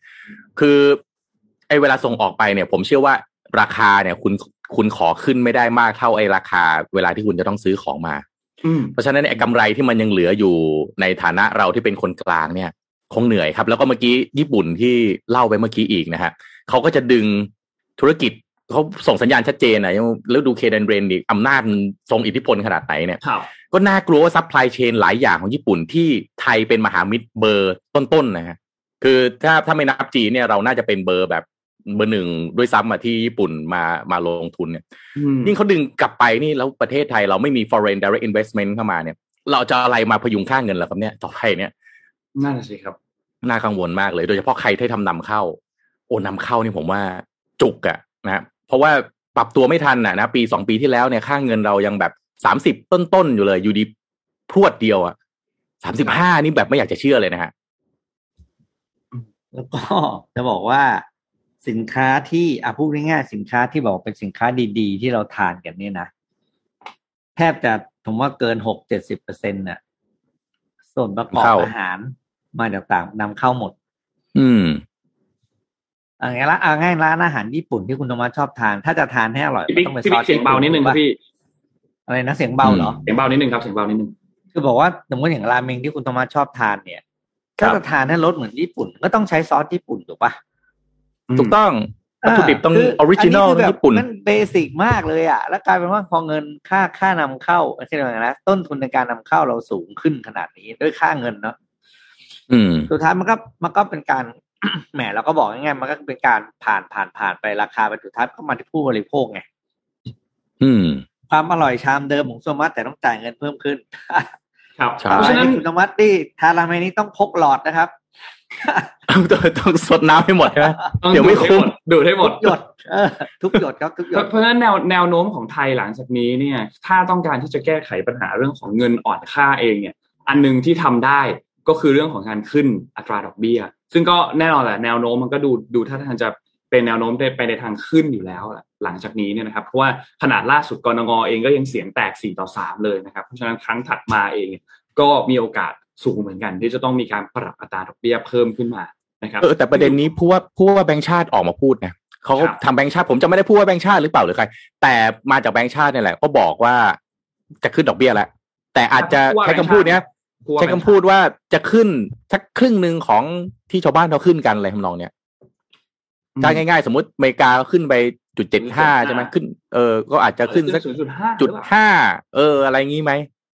นะครับ ก็แปลว่า แปลว่า คือพอขึ้นปั๊บเนี่ย มันกระทบกับ profit and loss statement หรือไอ้งบกำไรขาดทุนของครับธุรกิจโดยตรงก็คือ มันก็จะไปอยู่ไป คือเวลาธุรกิจขายของใช่ไหมฮะ ก็จะได้กำไรขั้นต้นใช่ไหมขายของลบเอเอต้นทุนทางตรงนะ cost of goods sold หรือต้นทุนสินค้าก็ได้กำไรขั้นต้น แล้วก็มาลบนะฮะค่าใช้จ่ายในการปฏิบัติงาน คุณก็จะได้สิ่งที่เรียกว่า EBIT นะ earning before interest and tax คือเอ่อรายได้ก่อนหักดอกเบี้ย แล้วก็ภาษี เพราะฉะนั้นเนี่ย คุณก็เจอไอ้ดอกเบี้ยตรงนี้ที่มันเพิ่มขึ้นนะสุดท้ายแล้วเนี่ย นะ ไอ้ไอ้รายได้เนี่ยมันก็ลดลงเห็นเห็นเลย พอรายได้ลดลงเกิดอะไรขึ้นครับ โบนัสก็น้อยลงไหมอินเซนティブต่างๆ ถูกตัดหรือเปล่า กระเป๋าสตางค์คนก็น้อยลงโดยอัตโนมัติพอกระเป๋าสตางค์น้อยลงทำไงครับ รัดเข็มขัด รัดเข็มขัดไม่ยอมไม่ไม่ค่อยอยากจะใช้จ่ายอะไรที่แบบปกติกินข้าวแกงสักแปดสิบาท เอาลดเหลือห้าสิบาทแล้วกันหรือถ้า อืม ปกติกินห้าสิบาท ขอเหลือสามสิบได้ไหมเศรษฐกิจหมุนเวียนก็น้อยลง นะครับนี่แหละฮะคือสิ่งที่น่ากลัว แล้วเหตุผลทางจิตวิทยาด้วยอีกอันหนึ่งที่น่ากลัวที่มันแบบเป็นความรู้สึกว่าเฮ้ยตายแล้วของแพงในแผ่นดิน แพงในแผ่นดินแบบนี้ต้องรัดเข็มขัดไอเนี่ยอืมจิตวิทยาด้วยนะฮะนั่นแหละครับน่าเป็นห่วงแทนจริที่งแผ่นครับดินนี้ไม่ได้ยินคำนี้มานานแล้วเนี่ย อืมเพราะเราเคยผ่านยุคที่โอ้ยนานมากคำนี้แพงเออเออนี่นี่ถ้านนท์เห็นช่วงนี้ชอบมีคนไปขุดตัว Facebook ของคุณจุรินทร์ คุณจุรินทร์แต่ก่อนเขาชอบแผงน้ำแผ่นดินใช่ไหมเออเขาจะถ่ายรูปเรื่องแพงน้ำแผ่นดินเนี่ยไปเออไปเดินร้านขายของเดินซูเปอร์มาร์เก็ตเดินมินิมาร์ทอะไรเงี้ยแล้วก็มีถ่ายรูปถ่ายอะไรมา คนก็แบบเหมือนเอามาแชร์กันอีกรอบหนึ่งก็ก็ไม่แชร์อีกรอบเพราะอะไรฮะเพราะคุณจุลินตอนนี้เป็นรัฐมนตรีพาณิชย์ไงฮะครับผมแล้วก็ไม่เทคแอคชั่นอะไรเลย ไม่เทคแอคชั่นอะไรเลยกับของแพง ตามนั้นแหละครับนะฮะ เออ เฉยมากอะ เฉยมากแหมอะเป็นเป็นก็เป็นเป็นอื้อหือแหมแล้วก็เรื่องนี้ก็ คิดถึงสนทนาหาธรรมไปไปนะเดี๋ยวเดี๋ยวต่อมีการรายเมืองงานให้เดี๋ยวพูนนดมีได้อย่างเหมาะสมน่าจะดีเดี๋ยวนนมากมีการเมืองด้วย วันนี้อ่ามีการเมืองเลยมีในสภาด้วยนะครับ แต่ว่าพามาดูเรื่องนี้นิดหนึ่งครับ เรื่องนี้น่าสนใจมากเกี่ยวกับเรื่องของเทรนด์ Metaverse ครับ วันนี้มีข้อมูลจาก SCB นะครับ ซึ่งเป็นข้อมูลที่เขาเนี่ยได้มาจากทาง Token X แล้วก็ Tech Source นะครับ วันนี้เอามาเล่าให้ฟังน่าสนใจมากอาจจะยาวนิดนึง แต่จะค่อยๆ ไปด้วยกันจะได้ไปกันทันนะครับ เอ่อตั้งแต่ Facebook เนี่ยเปลี่ยนมาเป็น Meta นะครับมาร์คซักเกอร์เบิร์กนะครับเจ้าของ Facebook นะครับเปลี่ยนบริษัทตัวเองมาเป็น Meta นะครับแล้วก็แน่นอนมีการทุ่มเงินเยอะมาก ลงทุนเป็นพันล้านเหรียญกับสิ่งที่เรียกว่า Metaverse นะครับเพราะฉะนั้นคนที่อยู่ในแวดวงเทคโนโลยี ในแวดวงสังคมออนไลน์เนี่ยก็แน่นอนพอตัวใหญ่เล่นในสนามนี้คนก็สนใจ นะครับไม่ว่าจะเป็นเรื่องของ VR AR ต่างๆ เรื่องของ Play to Earn แม้ว่าตอนนี้เราจะฮิต Work to Earn มากกว่าก็ตามนะครับเพราะว่าต้องต้องช่วงนี้ต้อง Work to Earn จริงๆนะฮะแล้วก็อยากจะสร้าง Metaverse เพราะฉะนั้นเรื่องนี้เนี่ยมันก็มีหลายเรื่องมากเลย ที่มันเกิดขึ้นมาจากการที่ Metaverse มันเกิดขึ้นมาในโลกนะครับทีนี้ก่อนที่จะเริ่มลงมือทำอะไรสักอย่างเนี่ยนะครับ Token X นะครับบริษัทภายใต้กลุ่ม SCBX เนี่ยนะครับในฐานะที่เขาเป็น ผู้ให้บริการเกี่ยวกับธุรกิจโทเค็นดิจิตอลแบบครบวงจรนะครับ แล้วก็เป็นผู้เชี่ยวชาญด้านเทคโนโลยีบล็อกเชนนะครับเขาก็รวบรวมตัวอย่างของ Metaverse ในรูปแบบต่างๆนะครับ ว่าเอ้ย Metaverse มันคืออะไร แล้วมันจะเกิดอะไรขึ้นบ้าง เราทำอะไรกับมันได้บ้างนะครับ ซึ่งข้อมูลเหล่านี้เนี่ยต้องขอบคุณข้อมูลจาก Token X แล้วก็ Tech Source นะครับ ทีนี้เราค่อยๆไปทีละจุดครับ Metaverse Metaverse มันคืออะไรก่อน พี่โทมัสเคยเล่นเกม MMORPG ไหมครับ อันแน่นอน พี่ก็น่าจะเคยเล่นเหมือนกันใช่ไหมครับเป็นเกมสมัยยุคแรกๆเลยนะครับ Ragnarok ออนไลน์อย่างเงี้ย World of Warcraft Final Fantasy นะครับคิดว่าหลายๆคนก็น่าจะคุ้นเคยกับเกมประเภทนี้นะครับซึ่งในเกมเนี่ยมันก็จะมีระบบที่เหมือนเป็นตั้งเป็นปาร์ตี้มีสังคมเกิดขึ้นในเกมนะครับมีการชวนเพื่อนไปทำ quest ด้วยกันลง dungeon ด้วยกันเปิดร้านขายของนู่นนี่ตั้งปาร์ตี้ด้วยกัน ซึ่งมันก็ทำให้ผู้เล่นเนี่ยมีปฏิสัมพันธ์ ซึ่งมันก็เป็นระบบของเกมถูกไหมครับ ซึ่งถ้าหากว่าใครที่เคยเล่นเกมพวกนี้ หรือเคยผ่านประสบการณ์พวกนี้มาเนี่ย Metaverse ก็น่าจะคล้ายๆกัน เป็นสิ่งที่ไม่ได้เข้าใจยากไปกว่า MMORPG สักเท่าไหร่นะครับ สังคมสังคมของคนในเกมกับสังคมของโลกคู่ขนานก็คล้ายๆกันนะครับ เพราะว่าทุกสิ่งที่เกิดขึ้นในโลกเสมือนเนี่ย มันก็เหมือนเป็นหน้าฉากของเกมออนไลน์เหมือนกัน นะครับหรือถ้าใครไม่เคยเล่นเกมออนไลน์ลองจินตนาการแบบนี้ครับจินตนาการเหมือนกับหนังก็ได้แบบอัลฟาธาอัลฟาธากำลังจะมีภาคสองแหละเข้าอีกไม่นานนี้กำลังจะมีหลังจากที่ภาคแรกเนี่ยกี่ปีแล้วนะครับ นานมากอะแบบสิบปีบวกๆนะครับหรือว่า Ready Player One นะครับที่ให้คนเนี่ยสวมอุปกรณ์ไปสวมเป็นแว่นสวมเป็นอะไรก็ตามเนี่ยนะครับแล้วก็พาเข้าไปอยู่ในโลกเสมือนที่ถูกสร้างขึ้นมา ซึ่งก็จะแยกกับโลกของความเป็นจริงนะครับซึ่ง Metaverse เนี่ย เอ่อเป็นโลกที่เกิดขึ้นมาเป็นโลกที่มีเป็นสามมิตินะครับแล้วก็หลาย ๆ เจ้าเองก็มีการสร้างระบบเศรษฐกิจขึ้นมาเอาเทคโนโลยีบล็อกเชนเนี่ยเข้าไปจับตัวนี้ด้วยนะครับซึ่งบล็อกเชนเนี่ยไม่มีตัวกลาง แล้วก็มีความน่าเชื่อถือนะครับก็เป็นส่วนประกอบที่ดีที่จะเอามาเป็นระบบพื้นฐานทางด้านการเงินให้กับ Metaverse นะครับทีนี้พอ Metaverse มันเกิดขึ้นมาเยอะมากเนี่ยแต่ละ Metaverse ที่ถูกสร้างขึ้นมาเนี่ยมันเกิดขึ้นมาเพื่อวัตถุประสงค์อะไรบ้างนะครับหนึ่งครับ massive multiplayer online game นะครับหรือว่าเกมออนไลน์ที่มันมีคนเยอะๆ เข้าไปอยู่ในร่วมเลยนะครับ เกมนี้ก็เป็นประเทศที่เป็นพื้นฐานเป็นต้นแบบของการสร้างระบบ Metaverse อยู่แล้วนะครับเพราะฉะนั้นทำลายได้เลยว่า หลังจากนี้เนี่ยพอ Metaverse มันฮิตมากขึ้น เริ่มมีคนใช้มากขึ้น ก็จะมีเกมออนไลน์ใหม่ๆ ที่เข้ามาตอบโจทย์ความเป็น Metaverse อาจจะมีการทำงานร่วมกับแว่น VR ไหมมีระบบเศรษฐกิจ มีโทเค็นมีบล็อกเชนที่เข้ามาใช้ร่วมกับระบบตัวนี้นะครับ ซึ่งมันก็จะมีหลายรูปแบบเลย ไม่ว่าจะเป็นเกมที่เล่นง่าย ๆ เป็นเกมกีฬา เป็นบอร์ดเกม เป็นเกมแนวสงคราม หรือจะเป็นเกมที่ยากขึ้นมาเป็น RPG เป็น Open World นะครับสองครับคือเรื่องของการเป็น Metaverse ที่สร้างขึ้นมาแบบ Virtual Home นะครับโลกที่ครอบครัวอยู่บ้านเดียวกันเนี่ยมีขนาดเล็กลง ครอบครัวเริ่มที่จะเป็นแตกออกมาเป็นครอบไม่ใช่แตกหมายถึงแบบว่าเลิกเป็นครอบครัวกันไม่ใช่นะคนนี้ย้ายออกไปอยู่บ้าน เริ่มที่จะแตกครอบครัวเป็นครอบครัวเดี่ยวมากขึ้น พอ ลูกๆ โตขึ้นโตขึ้นโตขึ้น ก็แยกย้ายออกไปใช้ชีวิตของตนเองนะครับ การที่มีบ้านที่เป็นบ้าน virtual เนี่ยนะครับ ก็ทำให้พ่อแม่ลูกปู่ย่าตายายญาติพี่น้องเนี่ย สามารถที่จะเข้ามาพูดง่ายคือคิดภาพเหมือนเป็นกลุ่มแชทนะครับ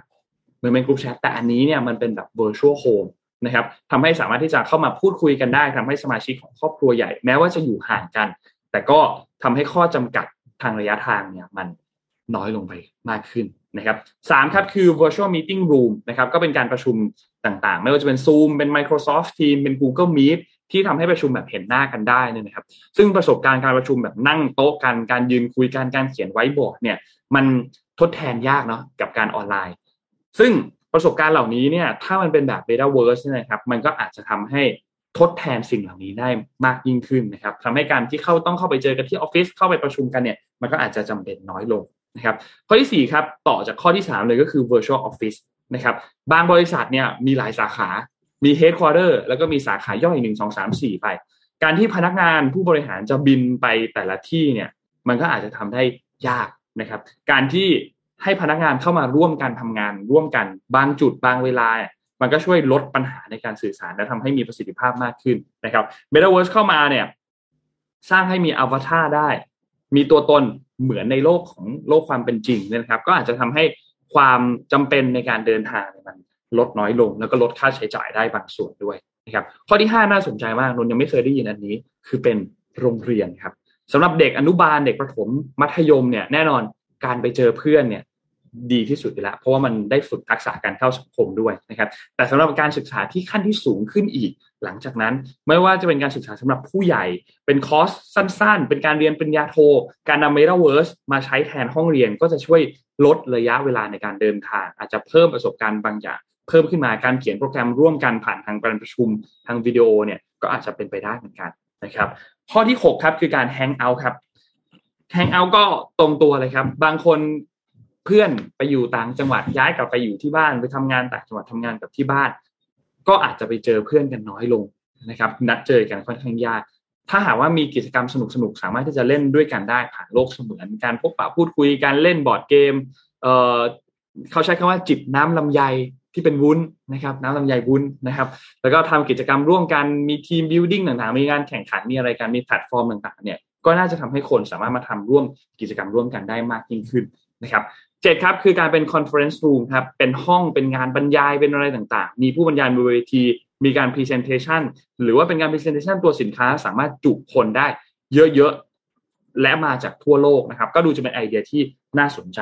นะครับ ถัดมาครับคือคอนเสิร์ตฮอลล์ครับคอนเสิร์ตฮอลล์จริงๆ แล้วเคยมีคนที่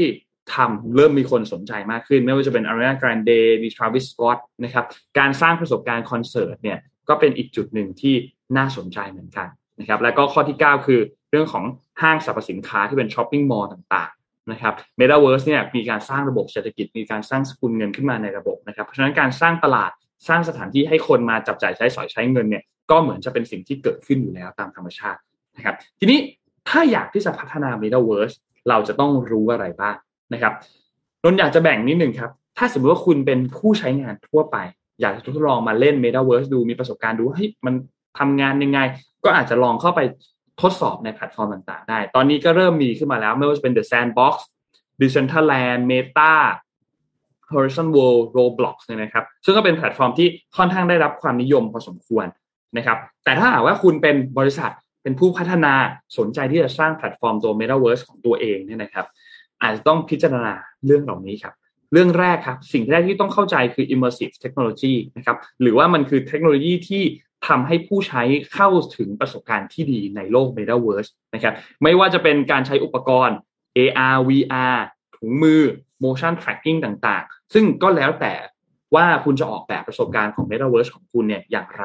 นะครับสองคือเกม Engine ครับหรือว่าเกม Development Tools นะครับพวกนี้เนี่ยเป็นพื้นฐานของ Metaverse เลยนะครับ เพราะว่ามันมักจะมาจากเทคโนโลยีประเภทเดียวกันกับเกมนะครับพวกเกม Engine อย่าง Unity อย่าง Unreal ต่างๆ เพื่อใช้ในการสร้างโลกเสมือนเนี่ย การที่คุณเข้าใจในเกมเอนจินพวกนี้เนี่ยก็จะทำให้คุณลดเวลาในการพัฒนาลงไปได้นะครับสามครับคือ multiplayer back end platform นะครับคือการสร้างระบบหลังบ้านเพื่อให้รองรับผู้ใช้งานจำนวนมากได้นะครับคนที่สามารถที่จะอยู่ใน Metaverse เดียวกันได้ ส่งหาส่งข้อมูลหากันได้ ซึ่งมันก็ต้องบอกว่ามันเป็นเรื่องที่ซับซ้อนพอสมควรนะครับเพราะฉะนั้นก็ต้องมี ทีมที่เป็นทีม software architect ทีมที่เป็น infrastructure architect นะครับที่มีความรู้มากเพียงพอที่สามารถที่จะออกแบบระบบได้นะครับสี่ครับคือ tooling หรือว่า software development kit SDK นะครับ ถ้าหากว่าคุณผู้ชมต้องการที่จะสร้างแพลตฟอร์มแบบเปิดเป็น open platform นะครับ ให้นักพัฒนาภายนอกสามารถที่จะเข้ามามีส่วนร่วมในการพัฒนาคอนเทนต์ พัฒนาขยายขอบเขต Metaverse มากขึ้นเนี่ย ก็อาจจะต้องเตรียมพวก tools พวก SDK ต่างๆ ให้พร้อม นะครับข้อที่5ครับคือ developer incentive นะครับการที่จะดึงดูดนักพัฒนาเข้ามาได้แน่นอนว่าก็ต้องมีแรงจูงใจให้กับนักพัฒนาถูกไหมครับไม่ว่าจะเป็นเงินเป็นผลตอบแทนต่างๆ เป็นสิทธิพิเศษต่างๆ ซึ่งก็เป็นสิ่งที่สำคัญมากๆ และสุดท้ายอย่างที่ 6 ครับ คือบล็อกเชนครับ ถ้าคุณต้องการที่จะสร้างสกุลเงิน สร้างระบบเศรษฐกิจภายใน Metaverse สร้างโทเค็นขึ้นมาในระบบบล็อกเชน บล็อกเชนก็เป็นสิ่งที่สำคัญมากๆนะครับเพราะว่าสามารถทำให้คุณเนี่ยสร้างดิจิทัลโทเค็นขึ้นมาใช้แทนสกุลเงินได้นะครับพึ่งมันก็จะมีทราน s ั c t ชันมีค่าแก๊สฟรีมีค่าใช้จ่าย ซึ่งก็มีหลายอย่างมากที่จะต้องทำความเข้าใจก่อนนะครับเพราะฉะนั้นจะเห็นได้ว่าการที่จะสร้างแพลตฟอร์ม Metaverse ขึ้นมาเนี่ยมันค่อนข้างที่จะยากค่อนข้างที่จะซับซ้อนนะครับขนาด Metaverse Meta เนี่ยบริษัท อดีต Facebook เนี่ยนะครับมีเงินลงทุนระดับหลายพันล้าน การที่จะสร้างแพลตฟอร์ม Metaverse ขึ้นมายังใช้เวลานานเลย5ปีถึง 10 ปีนะครับวิธีที่ง่ายที่สุดและประหยัดที่สุด ถ้าอยากที่จะทดลองเริ่มต้นกับ Metaverse เนี่ยอาจจะไม่ใช่การสร้างทุกอย่างขึ้นมาหมด แต่เป็นการทดลองสร้าง Metaverse ขึ้นมาบนแพลตฟอร์มที่มีอยู่แล้วในปัจจุบันนะครับซึ่งจะทำให้เราสามารถที่จะต่อยอดได้เร็วมากยิ่งขึ้นนะครับ ถ้าใครที่สนใจอยากหาที่ปรึกษาหรืออยากจะมีที่ที่เฮ้ย อยากจะเข้าใจเรื่องนี้มากขึ้น เขาก็มีที่ให้คำปรึกษานะครับในส่วนของเทคโนโลยีบล็อกเชนในส่วนของโทเคนไนเซชันนะครับซึ่งก็ถือว่าเป็นเทคโนโลยีพื้นฐานของเศรษฐกิจดิจิทัลนะครับใครสนใจสามารถที่จะติดต่อไปที่ Token X ได้เลยนะครับแล้ววันนี้ต้องขอบคุณข้อมูลจากทาง Token X แล้วก็ Tech Source ด้วยนะครับ เป็นข้อมูลที่น่าสนใจมากครับสำหรับใครที่ต้องการที่จะเริ่มต้นสร้างตัว Metaverse นะครับ อืม อะ FYI เฉยๆนะฮะสำหรับใครที่สนใจ Metaverse ไปดูได้ที่ anif.io นะปล่อย airdrop อยู่อ่า Aniverse Metaverse นะนะครับ ก็กำลังจะมานะครับ ก็เมื่อกี้อย่างที่บอกไป ตอนนี้ Metaverse นะก็ถ้าเกิดว่าไป 3D เต็มที่เลยเนี่ยปัญหาก็คือการเรนเดอร์ภาพนี่มันก็ยังแบบ สมมติ community ใช่ไหมคุณสร้างโลกมาเรียบร้อยเนี่ยคนเข้าไปสักร้อยคนนี่ภาพ render ไม่ทันเลยนะครับกำลังของคอมพิวเตอร์มันมันมันไม่ทันนะครับเพราะฉะนั้นมันก็ต้องค่อยๆพัฒนา ไปอย่าง Meta เนี่ยคือ Facebook เนี่ยนะฮะพัฒนาไปพัฒนาไปใช้เงินเยอะก็เริ่มปลดคนแล้วนะนะครับ แต่ว่าแต่แต่ว่านักพัฒนานะ นักพัฒนา Anyverse เขาฝากบอกนะนักพัฒนา Developer ทั้งหลายนะครับ รับตอนนี้รับไม่อั้นอยู่นะ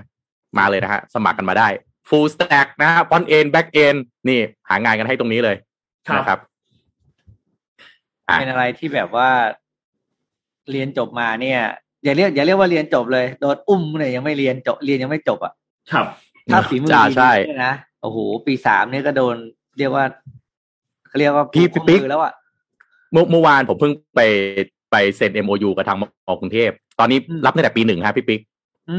ผมรับตั้งแต่ปีหนึ่งปีหนึ่งแล้วก็มันเป็นโครงการนะ ให้มานั่งทำงานที่ออฟฟิศผมเลยแล้วก็คือนั่งทำงานตั้งแต่ปีหนึ่งอะทำไปเรื่อยๆทำไปเรื่อยๆไม่ต้องมาใช่อะไรใช่ คือทำเอาเอาไอการทำงานอะ มานับเป็นเครดิตการเรียน พอเรียนจบปั๊บก็ต่อได้เลย นี่เมื่อวานเพิ่งเซ็น MOU ที่ทำมหาวิทยาลัยเองก็ต้องปรับตัวนะ คือเรียกว่าการให้เครดิต หรือจำนวนเรียกหน่วยกิจของการเรียนกับนักเรียนเนี่ยก็ต้อง ก็ต้องปรับไปตามยุคสมัยนะคุณธรรมะเนาะคือไม่ใช่เออะไรก็ต้องทำงาน ไม่ใช่ทำงาน ต้องนั่งเรียนในห้องเรียนแล้วบางทีมันไม่ได้เจอเคสจริงไงใช่อย่างนี้มาทำงานที่องค์กรอย่างของคุณธรรมะหรือของหน่วยงานอื่นๆที่ผมผมเองผมก็อยาก ให้มีอย่างนี้เยอะๆนะ ซึ่งซึ่งผมว่ามันเป็นประโยชน์กับน้องๆเขาอะได้มาเจอ คือไม่ใช่ได้เรียนเฉพาะไอ้นี้ด้วยคุณธรรมะไม่ได้เรียนเฉพาะเรื่องของตัวตัวบทเรียนหรือตัวเอ็กซ์ไซส์นะ แต่ผมว่าสิ่งที่น้องก็จะได้เรียนเลยนะ ก็คือการทำงานร่วมกับคนอื่น คือเหมือนคุณไม่มีประสบการณ์จริงคำว่าประสบการณ์มันไม่ใช่แค่งานเนี่ยคือการร่วมทำงานร่วมกับรุ่นพี่ รุ่นน้องแผนกอื่น อะไรอื่นลูกค้าอะไรเงี้ยเออผมว่า เออ อันนี้ดีนะ ดีจริง ๆ แล้วก็อย่าอย่าได้คาดหวังว่า คนรุ่นก่อนจะเคยมี ไม่มีโหจบมายังงงเลยไม่มีอะไรวะอะไรเงี้ย แล้วก็ไปโดนโดนอะไรในในที่ทำงานใช่ไหมดีแล้วก็แล้วก็เมตาเวิร์สนี่ผมอยากให้เราต้องแยกแยะนะ คือ Metaverse มันคือโซเชียลมีเดียในอนาคตนะครับ แต่ Metaverse ไม่ใช่เรื่องคริปโต ไม่ใช่เรื่องแบบไปสร้างอะไรนะไปขายไปเหรียญไปอะไรเนี่ย ผมว่ามันอันเนี้ยอันนี้คือความน่ากลัวเที่ยวหนึ่งอืมเออ แล้วมันเป็นความแบบน่ากลัวของการแบบมาปั่นกระแสมาอะไรกัน คือเราไปมองในเรื่องของการเอามาเหมือนเมื่อกี้ที่บอกไปเนี่ยการสร้างคอมมูนิตี้ใช่ไหมการที่คนได้อยู่ที่ไกลๆแล้วได้มาเจอกันอย่างเงี้ยเอาลองคิดง่ายๆครับ ต่อไปพี่น้องชาวไทยที่อยู่ต่างภาคเนี่ย แล้วลูกหลานมาทำงานในกรุงเทพ ต่อไปมี Metaverse เนี่ยได้เจอพ่อได้เจอแม่แบบใน experience ที่มันดีมากขึ้น ผมว่าเรื่องนี้คริปโตเคอเรนซีหรืออะไรมันทดแทนไม่ได้ครับ ประสบการณ์ความรู้สึกดีๆ แบบเนี้ยมันทดแทนไม่ได้นะครับ เพราะฉะนั้นต้องใช้มันให้ถูกเรื่องด้วย อย่าไปมองมันในเรื่องแบบ เอามาแบบเอ๊ะเดี๋ยวขายเหรียญได้ไหมมาขายพื้นที่แบบ ผมว่าอันนั้นอันอันนั้นเดี๋ยวอย่ามิสลีดมันนะครับอะนี่บิ๊กนนท์ผมพาไปเรื่องดีๆบ้างครับพาไปเรื่องดีๆบ้างเพราะว่าแบบในข่าวมันก็มีแต่ข่าวแบบ ฟังข่าวแล้วก็โอ้ยดูมีแต่ข่าวน่ากลัวใช่ไหมนี่รู้จักชาลส์เอ็มชูสไหมอ่าคุณคุณฮะ เหมือนชาลส์เอ็มชูสนะฮะชื่อชื่อเต็มก็ชาลส์มอนโรชูสเนี่ยเป็นคนเขียนการ์ตูนพีนัทพี่นะก็คือสนุปปี้นี่นแหละ Snoopy นะครับ ผมอยากจะเล่าประวัติของเขาสักนิดหนึ่งนะครับ เป็นเป็นบุคคลระดับตำนานที่น่าสนใจมากนะครับชาลส์เอ็มชูสเนี่ยครับ เกิดวันที่ 26 พฤศจิกายน ปี คศ นะฮะ 1922 นะครับ เกิดที่มินนิแอโพลิสนะครับที่สหรัฐอเมริกานะครับชาลส์ชูสเนี่ยนะครับชาลส์เอ็มชูสเนี่ยครับไม่ชอบโรงเรียนนะครับ แล้วก็สอบได้คะแนนต่ำกว่าเอ่อเกณฑ์เฉลี่ยเสมอเลยนะครับ แล้วก็ค่อนข้างเป็นคนเก็บตัวไม่ค่อยสุงสิงกับเพื่อนๆนะครับชูสนะครับรักในการ์ตูนนะครับ แล้วก็ชอบอ่านการ์ตูนช่องแบบไอที่เราเห็นในหนังสือพิมพ์เนี่ยนะครับเขาก็เลยฝึกวาดการ์ตูนป๊อปอายก่อนในสมุดเรียน แล้วก็เมื่อเรียนชั้นมัธยมปีสุดท้ายก็เลย ไปสมัครเรียนศิลปะนะฮะส่งใบสมัครไปทางไปรษณีย์แต่การ์ตูนของ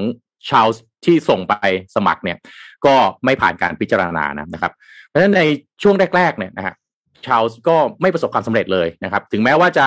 ได้งานนะครับไปเข้าไปทำงานในสำนักพิมพ์นะครับ สุดท้ายก็ได้งาน แต่ก็การ์ตูนก็ไม่ประสบความสำเร็จนะครับ แต่ว่าเริ่มการ์ตูนอย่างพีนัทเนี่ยครับเป็นการ์ตูนแรก ๆ ที่ชาวทำแล้วก็ หนึ่งแม้ช่วงแรกนะครับไม่ประสบความสำเร็จเลยนะครับ เคยมีการไปทำความสำรวจนะการสำรวจความนิยมของผู้อ่านนะครับ ก็ติดอันดับท้ายสุดเลยครับการ์ตูนอย่างสนุปปี้หรือพีนัทเนี่ยนะครับจนเมื่อชาลส์เนี่ยได้รับรางวัลระดับโลกนะครับ ในปี 1955 นะครับการ์ตูนพีนัทจึงได้รับความนิยมมากขึ้นเรื่อยๆนะครับ แล้วก็มีอีกเอ่ออะไรนะของเล่นมีของการ์ตูนลิขสิทธิ์หลายอย่างหลายอย่างที่ออกมานะครับ ในการ์ตูนทั้งหมด ที่ชาลส์เขียนสนุปปี้ได้รับความนิยมสูงสุดนะครับ มาดู character ของสนุปปี้เป็นยังไงบ้างนะครับ ก็จะมีสนุปปี้แล้วก็วูดสต็อกนะสนุปปี้ก็จะเป็นสุนัขพันธุ์บีเกิลนะครับหูยาวนะครับ เป็นตัวละครที่น่าจะมีชีวิตชีวาที่สุดในเรื่อง แล้วก็มีคนรักมากที่สุดในโลกด้วยนะฮะเพราะว่ามีความสดใสนะครับสโนปี้เนี่ยเป็นตัวละครที่ไม่เคยลืมเวลากินอาหารนะครับ ช่างคิดช่างจินตนาการว่าตัวเองเป็นสารพัด character ในโลกแห่งความเป็นจริง ในขณะที่เพื่อนสนิทนะฮะก็คือวูดสต็อกนะครับเป็นนกสีเหลืองตัวจิ๋วนะครับที่คลั่งไคล้เบสบอลนะครับมีอาหารโปรดเป็นหนอนนะครับแล้วก็จะรับบทเป็นผู้ศรัทธาต่อยอดนักบินนะครับยอดนักบินก็คือสโนปี้มีมันมีช่วงหนึ่งที่สโนปี้เองเนี่ยชอบแต่งเป็นนักบินนะครับแล้วก็ชาลีบราวน์นะครับเด็กน้อยอย่างชาลีบราวน์เป็นเด็กที่น่าสนใจครับเพราะว่าเป็นเด็กชายที่อบกอดความพ่ายแพ้มาเป็นระยะเวลายาวนานนะครับตลอดระยะเวลาประมาณ 50 ปีที่หนังสือ ที่สนุปปี้ได้รับการตีพิมพ์เนี่ยนะครับ ชาลีบราวพ่ายแพ้มาตลอด เขามีการทำสถิติด้วยนะนะครับเอ่อชาลีบราวในการ์ตูนพีนัทประสบความผิดหวังและพ่ายแพ้ถึง 17,897 ตอนครับ แต่ว่าชาลีบราวคือสัญลักษณ์ของการไม่ยอมแพ้ครับ ถึงแม้ว่าจะผิดหวังสักกี่ครั้ง ก็ยังลุกขึ้นมาแล้วก็พยายามทำต่อไปนะครับ แล้วก็ยังมีเพื่อนๆอย่างเด็กชายที่ติดผ้าห่มนะครับ อย่างไลนัสนะครับ แล้วก็ลูซี่พี่สาวจอมวีนที่ชอบขี้บงการเหลือเกิน แล้วก็มีมาซี่อีกนะฮะเป็นเพื่อนรักที่แสนดีนะครับการ์ตูนพีนัสก็มีชื่อเสียงมากๆนะครับ ในเรื่องของการวิเคราะห์การขบกัดจิกกัดสังคม แล้วก็ข้อมูลที่ค่อนข้างจะถูกต้องแม่นยำนะครับ ชาลส์เองสุดท้ายได้รับความนิยมอย่างกว้างขวางนะครับ จากบรรดานักวิจารณ์นะครับ พอๆกับที่ได้รับความนิยมจากผู้อ่าน เขาได้รับรางวัลระดับโลก ซึ่งชื่อชื่อรางวัลรูเบนเนี่ยนะครับ ซึ่งถือเป็นรางวัลระดับสูงสุดของโลกด้านการ์ตูน จากสมาคมนักเขียนการ์ตูนแห่งชาติถึงสองครั้งนะครับ ในปี 1955 แล้วก็ 1964 นะครับ แล้วก็รางวัลอีกเยอะแยะมากมายทั่วโลกเลยครับ สิ่งที่ยืนยันชื่อเสียงแล้วก็ความสำคัญของชาลส์แล้วก็ตัวการ์ตูนที่เขาสร้างขึ้นก็คือ การขึ้นปกนิตยสาร Time ในปี 1965 นะครับ แล้วก็นิตยสาร Life ในปี 1967 ครับ ในทศวรรษ 60 และ 70 ที่ว่านี่เองครับการ์ตูนพีนัทได้รับการเผยแพร่ ไปในระดับไกลถึงนอกโลกนะครับ องค์การนาซาตั้งชื่อยานลูกที่ใช้สำรวจพื้นผิวดวงจันทร์ของยานอพอลโล 10 ซึ่งออกไปปฏิบัติการในอวกาศเดือนพฤษภาคมปี 1969 ว่า Snoopy นะครับ หนังสือการ์ตูนพีนัทเนี่ยมียอดจำหน่ายหลักหลายร้อยล้านเล่มนะครับการ์ตูนภาพยนตร์ต่างๆ ออกแบบมาเนี่ยล้วนได้รับรางวัลเอมมี่อวอร์ดหรือ Peabody นะครับการ์ตูนของชาลส์ก่อให้เกิดความเห็นหลากหลายครับศาสตราจารย์ทางด้านมนุษยศาสตร์นะครับ บอกว่าตั้งข้อสังเกตว่าตอนที่ชาลส์เริ่มเขียนการ์ตูนเนี่ยการ์ตูนไม่มีอะไรน่าสนใจ ไม่น่าตื่นเต้น แต่ว่าพลิกโฉมของวงการการ์ตูนโดย สโนปี้เป็นเอ่อพีนัทและก็สโนปี้เป็นการ์ตูนเรื่องแรก ๆ ที่พูดถึงประเด็นสำคัญในสังคมอย่าง เทววิทยา ปรัชญา จิตวิทยา สงคราม การเมืองนะครับ ซึ่งเป็นการสร้างพลังให้แก่การ์ตูนช่องต่อเนื่องมาอีกหลายสิบทศวรรษนะครับหลายสิบปีนะครับ นักวิจัยหลายท่านก็บอกว่าช่องเล็กๆ ที่เป็นการ์ตูนสโนปี้เนี่ยนะครับ ยกระดับการ์ตูนขึ้นสู่สถานะของบทกวี ซึ่งสั่งสมประสบการณ์ของมนุษย์ทั้งสุขและก็ทุกข์นะครับการ์ตูนของชาวพูดถึงสภาวะของมนุษย์โดยรวมไม่เฉพาะเจาะจงนะครับ เพราะฉะนั้นมันจะคงคุณค่าในอีกร้อยปี ข้างหน้าตราบเท่าที่เรายังมีโรงเรียนมีเด็กๆนะครับ แล้วก็จะทำให้ผู้คนคุ้นคิดว่าการ์ตูนเหล่านี้สื่อถึงเรื่องอะไรในด้านสังคมบ้างนะครับ ก็พีนัทสุดท้ายเป็นการ์ตูนช่องที่ประสบความสำเร็จสูงสุดในประวัติศาสตร์นะครับ การ์ตูนพีนัทเริ่มตีพิมพ์ครั้งแรกเมื่อวันที่ 2 ตุลาคมปี 1950 ในหนังสือพิมพ์นะครับ ปัจจุบันเอ่อก็ถ้านับถึงปัจจุบันหลังจากที่ชาลส์ได้เลิกเขียนไปแล้วเนี่ยนะครับพีนัทได้ปรากฏตัวในหนังสือพิมพ์ 2,600 ฉบับครับ 25 ภาษา 75 ประเทศทั่วโลก มีผู้อ่าน 355 ล้านคนโดยประมาณนะครับ หนังสือพิมพ์วอชิงตันโพสต์เป็นหนังสือพิมพ์ฉบับแรกๆครับ ที่ตีพิมพ์การ์ตูนพีนัทมาตั้ง แต่เริ่มแรกจนถึงการ์ตูนชิ้นสุดท้ายนะครับ ปัจจุบันชาลส์มอนโรชูสผู้สร้างพีนัทและสโนปี้ขวัญใจทั่วโลกเสียชีวิตแล้วนะครับ เมื่อวันเสาร์ที่ 12 กุมภาพันธ์ปี 2000 ที่บ้านพักที่ซานตาโรซาที่แคลิฟอร์เนียด้วยอาการแทรกซ้อนจากโรคมะเร็งลำไส้นะครับ เสียชีวิตในวันเสาร์หนึ่งวันก่อนที่การ์ตูนช่องชิ้นสุดท้ายของชาลส์จะตีพิมพ์ในหนังสือพิมพ์ฉบับวันอาทิตย์ การเสียชีวิตของชาลส์เอ็มชูสนะครับ มีคำแถลงของประธานาธิบดีบิลคลินตันประธานาธิบดีในตอนนั้นนะครับ บอกว่า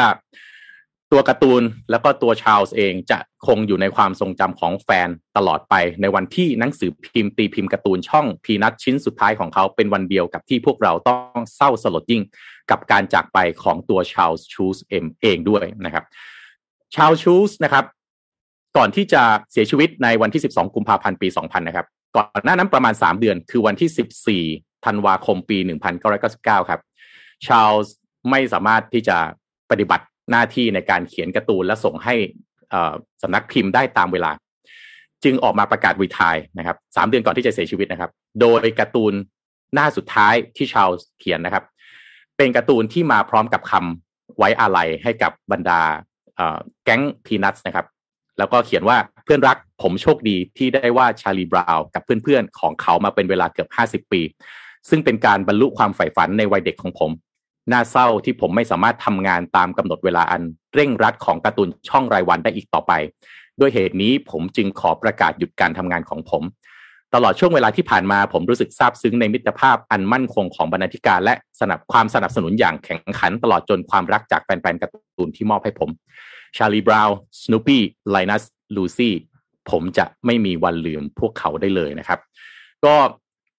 ชาลส์เองครับอบอกว่าอิทธิพลของการ์ตูนเรื่องนี้นะครับ ตัวของชาลส์เองได้รับจากประสบการณ์ในวัยเด็กของตัวเองนะครับ เมื่อเติบโตขึ้นนะครับในช่วงภาวะเศรษฐกิจตกต่ำแล้วตัวเองก็สูญเสียแม่ไปด้วยโรคมะเร็งนะครับ เมื่ออายุ 20 ก็ต้องอผิดหวังนะครับ จากความรักนะครับ ไปขอเขาแต่งงานผู้หญิงก็ปฏิเสธ ผมก็ขอปิดท้ายด้วยถ้อยคำสุดท้ายจากชาร์ลส์เอ็มชูสนะครับ ที่บอกว่าเมื่อหวนกลับไปคิดถึงวัยเด็กครับชาร์ลส์บอกว่าเป็นเด็กนั้นไม่ง่ายเลย มีโลกที่น่ากลัวอยู่ข้างนอก สนามเด็กเล่นก็เป็นที่ที่อันตราย การไปโรงเรียนทุกวันก็ไม่ใช่เรื่องง่าย ถ้าไม่ใช่ครูก็เพื่อนแกล้ง ผู้ใหญ่ส่วนมากลืมไปแล้วว่าพวกเขาเคยเผชิญกับอะไรมาบ้าง เลยไม่สนใจปัญหาของเด็กๆ เมื่อเป็นผู้ใหญ่ คุณเรียนรู้วิธีจัดการปัญหาและเอาตัวรอดได้ แต่เด็กเล็ก ๆ ต้องต่อสู้อย่างหนัก เพื่ออยู่ให้ได้ ก็ด้วยความอะไรต่อชาลส์เอ็มชูสนะครับโอ้เสียชีวิตเป็นตั้งแต่ปีสองพันแล้วเหรอผมยังรู้สึกคุ้นๆเหมือนเหมือนเพิ่งเสียชีวิตไม่นานมานี้เพราะยังจำได้เลยวันที่วันที่เขาเสียชีวิตก็เป็นเป็นเป็นเป็นข่าวใหญ่เหมือนกันเนาะอืมก็จำรูปรูปที่ทีมงานขึ้นเมื่อกี้ได้ที่เป็นรูปกอด กอดกันอะที่เป็นรูปการ์ตูนของมุมขวาล่างในที่หน้าจอโอ้สิบปีสิบกว่าปีแล้วเหรอครับโน่ยี่สิบกว่าปีใช่ไหมยี่สิบละยี่สิบสองปีโอ้ทำไมสองปีครับเหมือนแบบเพิ่งเหมือนไม่นานมานี้เนาะใช่ใช่แบบเหมือนผมจำได้วันนั้นเพราะเป็นข่าวใหญ่มาก ตอนที่คุณคุณชาลส์เสียชีวิตเนี่ยเป็นข่าวที่ใหญ่มากในแวดวงของคนที่อ่านการ์ตูนนะอืม แต่เพิ่งเพิ่งมาจำรายละเอียดที่คุณธรรมาเล่าให้ฟังได้เนี่ยว่าโอ้เสียชีวิตก่อนวันเดียวเนาะที่การ์ตูนช่องสุดท้ายจะจะจะ จะจะถูกจะตีพิมพ์อืมใช่โอ้อันนี้แบบมันช่างเป็นตำนานจริงๆนะเออแล้วก็เหมือนเขียนบทอีกแล้วเนี่ย เหมือนใช่เหมือนเขียนเนาะมากเออ ด้วยความอาลัยนะครับ ก็เป็นตำนานนี่เป็นเป็นการ์ตูนที่มีมิวเซียมอยู่หลาย ๆ ที่ทั่วโลกมากเลยนะครับ เพราะฉะนั้นถ้าใครคิดถึงการ์ตูนพีนัทนะครับ ก็อย่าลืมนะครับ เครื่องใช้ไฟฟ้าหลายอย่างนะครับไม่ว่าจะเป็นปลั๊กเป็นเมาส์นะครับเป็นอุปกรณ์แกดเจิตต่างๆนะครับ อัน i เทคนะครับ x p n u t นะครับอะขอบคุณนนท์มากที่ช่วยของจริงๆจริงๆคือไม่ได้จะขายนะ แต่ว่าพอไปอ่านประวัติเขาเพราะว่าตอนที่ต้องแถลงข่าวก็ต้องแบบพูดใช่ไหมเฮ้ยโอ้โห คือนี่บุคคลสำคัญของโลกคนหนึ่งเลยนี่ แล้วก็การ์ตูนนี่มันดีกว่าที่อืมที่ที่คิดอะนะครับ มีอะไรให้เรียนรู้เยอะมากจริง ๆ นะครับ กับสโนปี้ได้อะโอเค วันนี้มีฟังเรื่องยาวๆอิ่มไป สองเรื่องนี่นี่นี่นี่ฮะพี่ปิ๊กสั้นๆหน่อยเมื่อคืนเนี่ยถ้าใครหลับแต่หัวค่ำนะจะงงๆว่ามีดราม่าอะไรเกิดขึ้น ระหว่างไอ้เนี่ยตั๋วบอลน่ะเออเออแมนยูแมนยูลิเวอร์พูลอะงแล้วคุยได้แต่แล้วว่าอะว่าไปมาไปตามอ่านมาเมื่อเช้า มันยังไงเออพี่โทมัสอ่า ก็คือก่อนหน้านี้รู้ใช่ไหมมันมีแมนยูลิเวอร์พูลมาเตะแฟนสเปอร์อ่าอย่างนนท์รู้ใช่ไหมฮะ รู้รู้ครับรู้ใช่ไหมนนท์รู้นะฮะรู้ครับผมรู้ครับนานนิดนึงนะ คือประมาณทุ่มหนึ่งอะคุณพิมพ์รีพายนะเขาเขาก็ออกมา ขายคือตั๋วก่อนหน้านี้ก่อนจำจำวันไม่ได้อะก็นานแล้วที่ออกมาแบบอืมตั๋วราคาสองหมื่นใช่ไหมหมื่นห้าคนก็แย่งกันกดกลัวว่าเดี๋ยวแบบว่ามันแบบไม่ไม่ทันไม่กดไม่ทันอะนะฮะทีนี้เมื่อคืนเนี่ยกลายเป็นว่าคุณพิมพ์รีพายเนี่ยเขาก็ออกมาขายเขาเอาตั๋วมาเนี่ยสองหมื่นใบนะสองหมื่นใบสองหมื่นใบ แล้วก็มาขายเนี่ย ตั๋วสองหมื่นนี่ขายแค่หมื่นห้าส่วนตั๋วหมื่นห้าขายแค่หมื่นหนึ่ง ขายแค่หมื่นหนึ่งพันบาทนะ แล้วก็บอกว่าเดี๋ยวแรนดอมได้เอ่อไปแผแถมตั๋วซ้อมด้วย ไปดูตอนซ้อมได้ด้วยอืมแล้วก็แรนดอมไปนั่งทานข้าว ไปมีดแอนกรีดกับแจ็คสันหวัง กับนักเตะได้ด้วย คนก็บอกเฮ้ยเฮ้ยอะถ้าเป็นนนท์กับพี่ปิ๊กซื้อตั๋วไปก่อน อืมอืมอืมคิดว่าไง จะรู้สึกยังไงเซ็นะคงเซ็งนะ โอ้โห หนักแพงกว่านะห้าพันแพงกว่าสี่พันอย่างนี้ และแล้วมันแล้วแล้วได้ไปแรนดอม คือมันไม่ใช่ราคาอย่างเดียวเนาะได้ไปดูการซ้อม หรือมีโอกาสไปนั่งกินข้าวกับแจ็คสันหวังด้วยอะใช่ไหมก็โอ้โหหนักเลย ดราม่าหนักพอเที่ยงคืนฮะ เที่ยงคืนเนี่ย ทางผู้จัดคือ Fresh Air คือเขาบอกงี้ คุณพิมพ์ริพายเขาบอกเขาไปเหมามาเขาใช้เงินสดเหมามานะครับ ก็ประมาณเท่าไหร่นะกี่ร้อยล้านจำไม่ได้นะสองสามร้อยล้านเลยอะไรทุกอย่างนะแล้วเขาก็กดเลย กดกดตัวเลขกดเอไอเครื่องคิดเลขโชว์เลยเนี่ย ถ้าขายหมดเนี่ยขาดทุนประมาณสี่สิบสามล้านอืมขาดทุนสี่สิบสามล้าน คนก็ถามว่าเฮ้ย แล้วคุณพิมพ์รีพายขาดทุนขนาดนี้ ใช่เปล่าเออทำทำไมใช่หรือเปล่าแล้วไปเอาตั๋วมาจากไหนไหนบอกว่าตอนกดจองอะ ให้แค่สี่ใบต่อคนไปไงต่อหนึ่งคนอ่าเออ แล้วคุณพิมพ์รีพายทำไมเหมามาสองหมื่นใบเนี่ย แล้วเป็นชื่อพิมพ์รีพายด้วยนะ อืมผู้จัดผู้จัดทำไมยอมนะฮะอ่าเที่ยงคืนครับ Fresh Air Fresh Air ซึ่งเป็นผู้จัดเนี่ยออกหนังสือชี้แจงมา นะฮะก็ก็บอกว่ากรณีการจำหน่ายบัตรเข้าชมคอนเสิร์ต และมื้อพิเศษกับนักฟุตบอลแจ็คสันหวังเนี่ยตามที่มีการนำเสนอข่าวคลาดเคลื่อนในสื่อโซเชียลการจำหน่ายบัตรวันซ้อมคอนเสิร์ตและจัดมื้อพิเศษกับนักนักฟุตบอลและแจ็คสันหวังเมื่อค่ำวันที่ 23 คือเมื่อวานนี่แหละนะฮะ ไม่ได้พูดชื่อคุณพิมพ์ริพายนะ บริษัท Fresh Air Festival จำกัดผู้จัด The Match Bangkok Century Cup 2022 ก็คือบอลแมนยูลิเวอร์พูลเนี่ย ขอเรียนชี้แจงว่า ไม่มีการจำหน่ายบัตรเข้าชมวันซ้อมคอนเสิร์ต และไม่มีการจัดมื้อพิเศษกับนักฟุตบอลทั้งสองสโมสร หรือแจ็คสันหวังให้กับแฟนคลับตามข่าวที่นำเสนออืมบริษัทขออภัยเป็นอย่างสูงมาณที่นี้ และขอขอบพระคุณทุกท่านที่ให้ความสนใจ เอ๊ะ สรุป ยังไงอะอ่าอ้าวแต่แต่ตอนไลฟ์แบบคุณพิมพ์เลยไปขายหมดนะสองหมื่นใบขายหมดเกลี้ยงเลย รู้สึกชั่วโมงหนึ่งมันขายเกลี้ยงเลยโอ้โหแต่พอเที่ยงคืนบอกไม่มีอะเฮ้ยผมว่ามันจะเรื่องใหญ่เอานะเนี่ย อันนี้อันนี้ใหญ่แน่นอน อ่าอันนี้ใหญ่มันจะเรื่องใหญ่เอานะพรว่โฆษณชวนเชื่อเกินจริงใช้คำว่าโฆษณาเกินจริงในทางกฎหมายเนาะเออ มันจะเรื่องใหญ่เอานะนี่เอาไปไม่อะไรนะคุณเราเห็นเคสอย่างดารุมะซูชิอย่างเงี้ยแต่อันนี้เขาเชิดเงินเนาะแต่อันนี้มันก็คงไม่ไม่ขนาดนั้น แต่มันก็เฮ้ยเพราะว่าผู้ซื้อสามารถบอกได้เลยว่าเขาหวังสิทธิ์แรนดอม คือแปลว่าการอ่าการทานข้าวต้องมีจริง แต่ใครจะได้เนี่ยไม่รู้อ่าอืม แต่เนี่ยคือเอากรณีเอาถ้าทางถ้าทางถ้าทางผู้จัดคือ Fresh Air บอกว่าไม่มีการทานข้าว หรือการไม่มีการเข้าชมสนามซ้อมเนี่ย แกว่าการโฆษณานั้นเข้าข่ายเข้าข่ายแล้วกันผม มันก็ไม่สามารถตัดสินได้เพราะอยู่ทั้งสองฝ่ายอะไร เกิดกรณีมันมีคดีความขึ้นมา ทั้งสองฝ่ายก็ต้องไปให้การกันเอาเอง แต่ถ้าถ้าตามหลักตอนนี้คือไม่ได้ ไม่ไม่ตรงกับสิ่งที่สามารถผู้บริโภคสามารถเรียกร้องได้ เออ เนี่ย แล้วโอ้โห ประเด็นนี้ร้อนมากเลยวันเนี้ยผมว่าเรื่องเนี้ยจะเป็นประเด็นใหญ่เลยเพราะว่าเรื่องนี้มันครับเกิดขึ้นเมื่อคืนนะฮะเนี่ยอะสองหมื่นบาทหนึ่งหมื่นใบครับหมายถึงตัวสองหมื่นบาทเนี่ยหนึ่งหมื่นใบ แล้วก็ตัวหมื่นห้าอีกหนึ่งหมื่นใบนะฮะตัวราคาสองหมื่นบาท พิมพ์รีพายซื้อมาทั้งหมดในราคาสองร้อยล้านบาท ส่วนตัวหมื่นห้าพันบาท ซื้อมาในราคาร้อยห้าสิบล้านบาท รวมทั้งหมดสามร้อยห้าสิบล้านบาท ระบุว่าใช้เงินสดซื้อด้วยนะครับ แล้วมีตั๋วชมการซ้อมทีมแมนยูในวันที่11เอ่อ5โมงเย็น11กรกฎาคม5โมงเย็นอีก แล้วก็ตั๋วซ้อมของลิเวอร์พูลในเวลาทุ่มหนึ่งนะครับ แล้วก็มีตั๋วเข้าชมการซ้อมการแสดงของแจ็คสันหวังอีกด้วย ทั้งหมดรวมทั้งหมดซื้อตั๋วมาเกือบ400ล้านบาท ซึ่งตั๋วซ้อมจะแถมให้ฟรีๆนะครับโอ้โหยิ่งไปกว่านั้นสำหรับคนที่ซื้อตั๋วเข้าชมการแข่งฟุตบอล จะมีสิทธิ์จับฉลากไปรับประทานอาหารกับแจ็คสันหวัง รวมทั้งยังได้นั่งรับประทานอาหารกับนักเตะทั้งทีมแมนยูและลิเวอร์พูลอีกด้วย และที่สร้างความฮือฮาก็คือพิมพ์รีพายลดราคาตั๋วจาก20,000บาท ซื้อแถมไปกับตั๋วซ้อมราคา5,000บาท ทั้งสองใบขายแค่หมื่นห้าจาก25,000นะ เพราะว่าตั๋วซ้อม5,000กับตั๋ว20,000รวมแล้วมันต้อง25,000ใช่ไหมสองใบมัดรวมกันขาย15,000นะครับ หลังจากนั้นก็พอเปิดขายมีคนมาซื้ออย่างรวดเร็วครับ แล้วพิมพ์รีพายก็กดตัวเลขขาดทุนให้ดูขาดทุน43ล้านบาท ภายในเวลาสองนาทีตั๋วหมดเกลี้ยง อันนี้จากข่าวนะ จากข่าวนะครับนะครับ ผมไม่ได้ดูนั่งดูไลฟ์เองนี่จากข่าวนะครับ คือคือหลังจากเกิด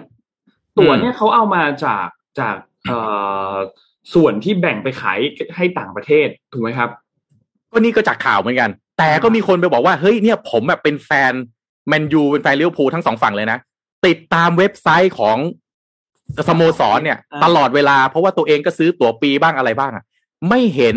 เว็บสโมสรเอาขึ้นมาบอกเลยว่ามีตั๋วขาย อืม เออ แต่ทางฝั่งผู้จัดอะบอกว่าคุณวินิตมั้งคุณวินิตเลิศตนาชัยอะที่เป็นคนจัดบอกว่า ไอ้โควต้านี้มันเป็นโควต้าที่ให้ต่างประเทศ อืม ให้ต่างประเทศนะแต่ว่ามันเหต่างลืประเทศอพิมพ์ริพายก็เลยแต่ให้ต่างประเทศซื้อมาแต่ให้ต่างประเทศสองหมื่นใบเลยเออมันแล้วมันเหลือมันก็เลยตีคืนกลับมา ทางผู้จัดไม่รู้เรื่อง เออ ก็คุณพิมพ์ริพายก็ไปเหมา ทางผู้จัดไม่เอาออกตัวล้อฟรีอะอะนะครับเขาบอกเขาบอกว่าแล้วทุกเนี่ยไปดูเว็บไซต์สโมสรเนี่ยก็บอกว่าถ้าจะซื้อตั๋วให้ไปไทยทิเก็ตซื้อในไทยทิเก็ตเมเจอร์อย่างเดียวด้วยอีกอืมอืม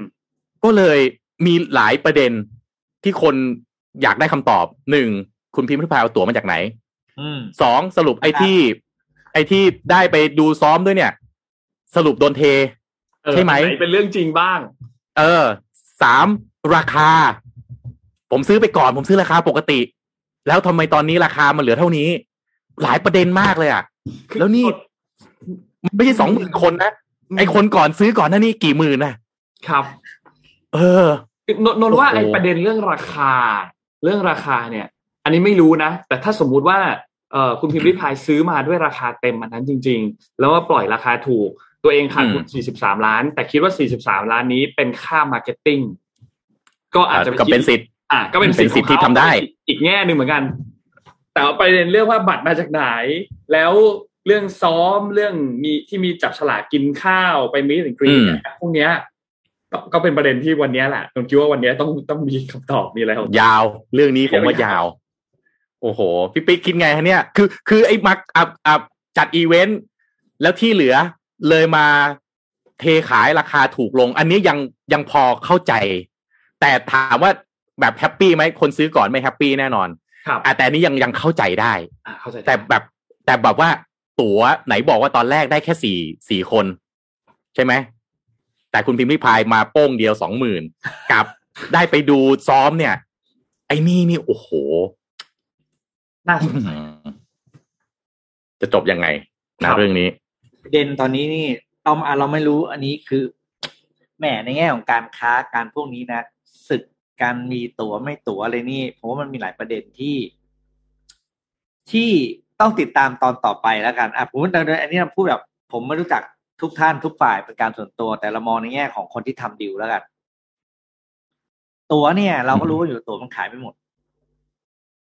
ถูกไหมตั๋วมันขายไม่หมดนะครับตั๋วขายไม่หมดคนเราเข้าใจว่าตั๋วขายไม่หมดนะเพราะฉะนั้นเนี่ย ถ้าขายไม่หมดผู้จัดคือขาดทุน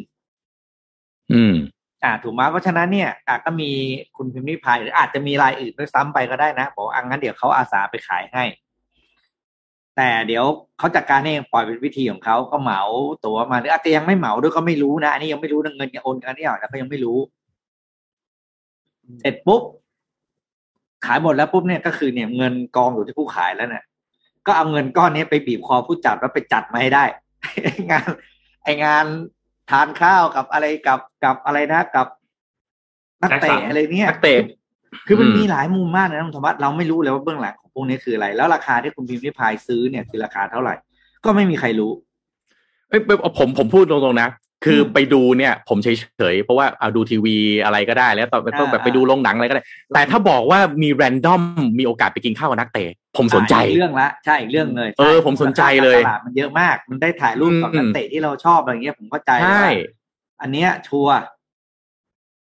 เพแต่ราะฉะนั้นเนี่ยต้องดูเลยผู้ว่าชัดเจนงานนี้เนี่ย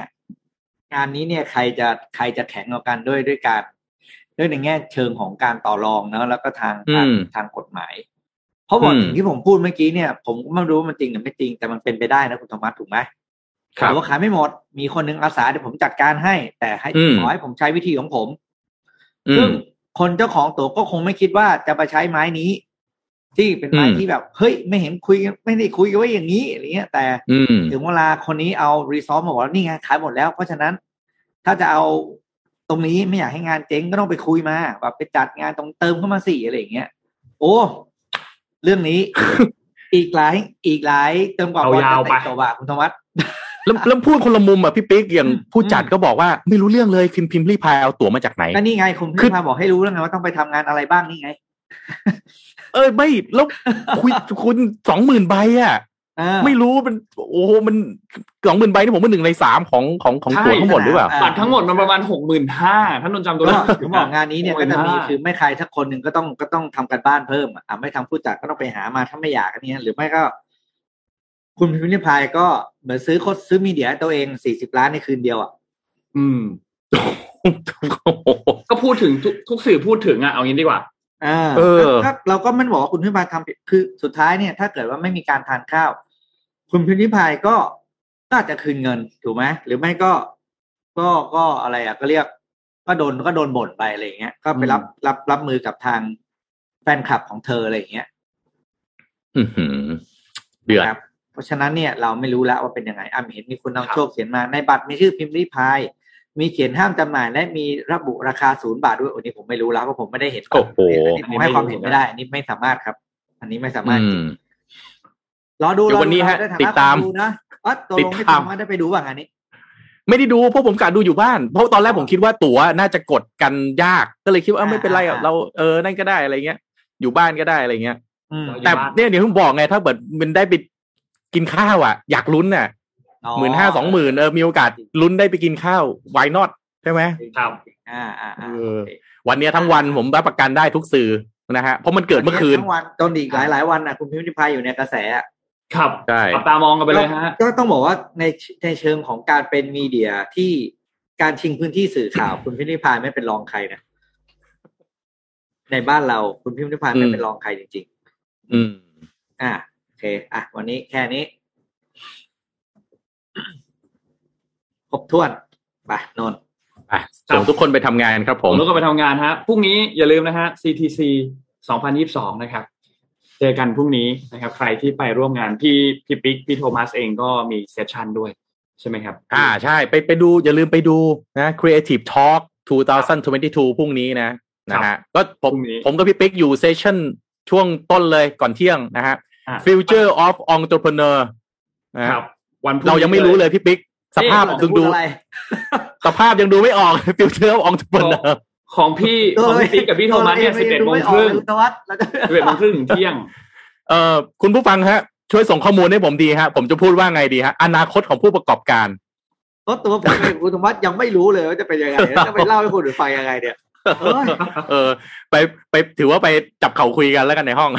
ครับ พรุ่งนี้นะนะฮะฮะเจอกันที่ไบเทคนะพรุ่งนี้นะครับมีสองวันมีสองวันนะครับ วันเสาร์กับวันอาทิตย์นะครับ session น่าสนใจเพียบเลยนะครับอืม Creative ครับ Talk ผม Conference นะครับ วันนี้ครบถ้วนแล้วนะครับ ขอบคุณท่านผู้ฟังทุกๆท่านมาก ๆ ที่ติดตาม Mission Daily Report นะครับ วันนี้ขอบคุณ SCB นะครับ ผู้สนับสนุนแสนใจดีของเรานะครับ ขอบคุณมาก ๆ นะครับ และขอบคุณดีน่าโทนิวน้ำเต้าหู้ออร์แกนิกหอมอร่อยดีกับสุขภาพให้คุณออร์แกนิกได้ทุกวันนะครับ สุดท้ายขอบคุณท่านผู้ฟังครับที่ติดตาม Mission Daily Report นะครับ แล้วยังไงเราพบกันใหม่อีกครั้งหนึ่งใน สัปดาห์หน้าวันจันทร์นะครับ วันนี้เราสามคนลาไปก่อนครับ สวัสดีครับ สวัสดีครับ Mission Daily Report start your day with news you need to know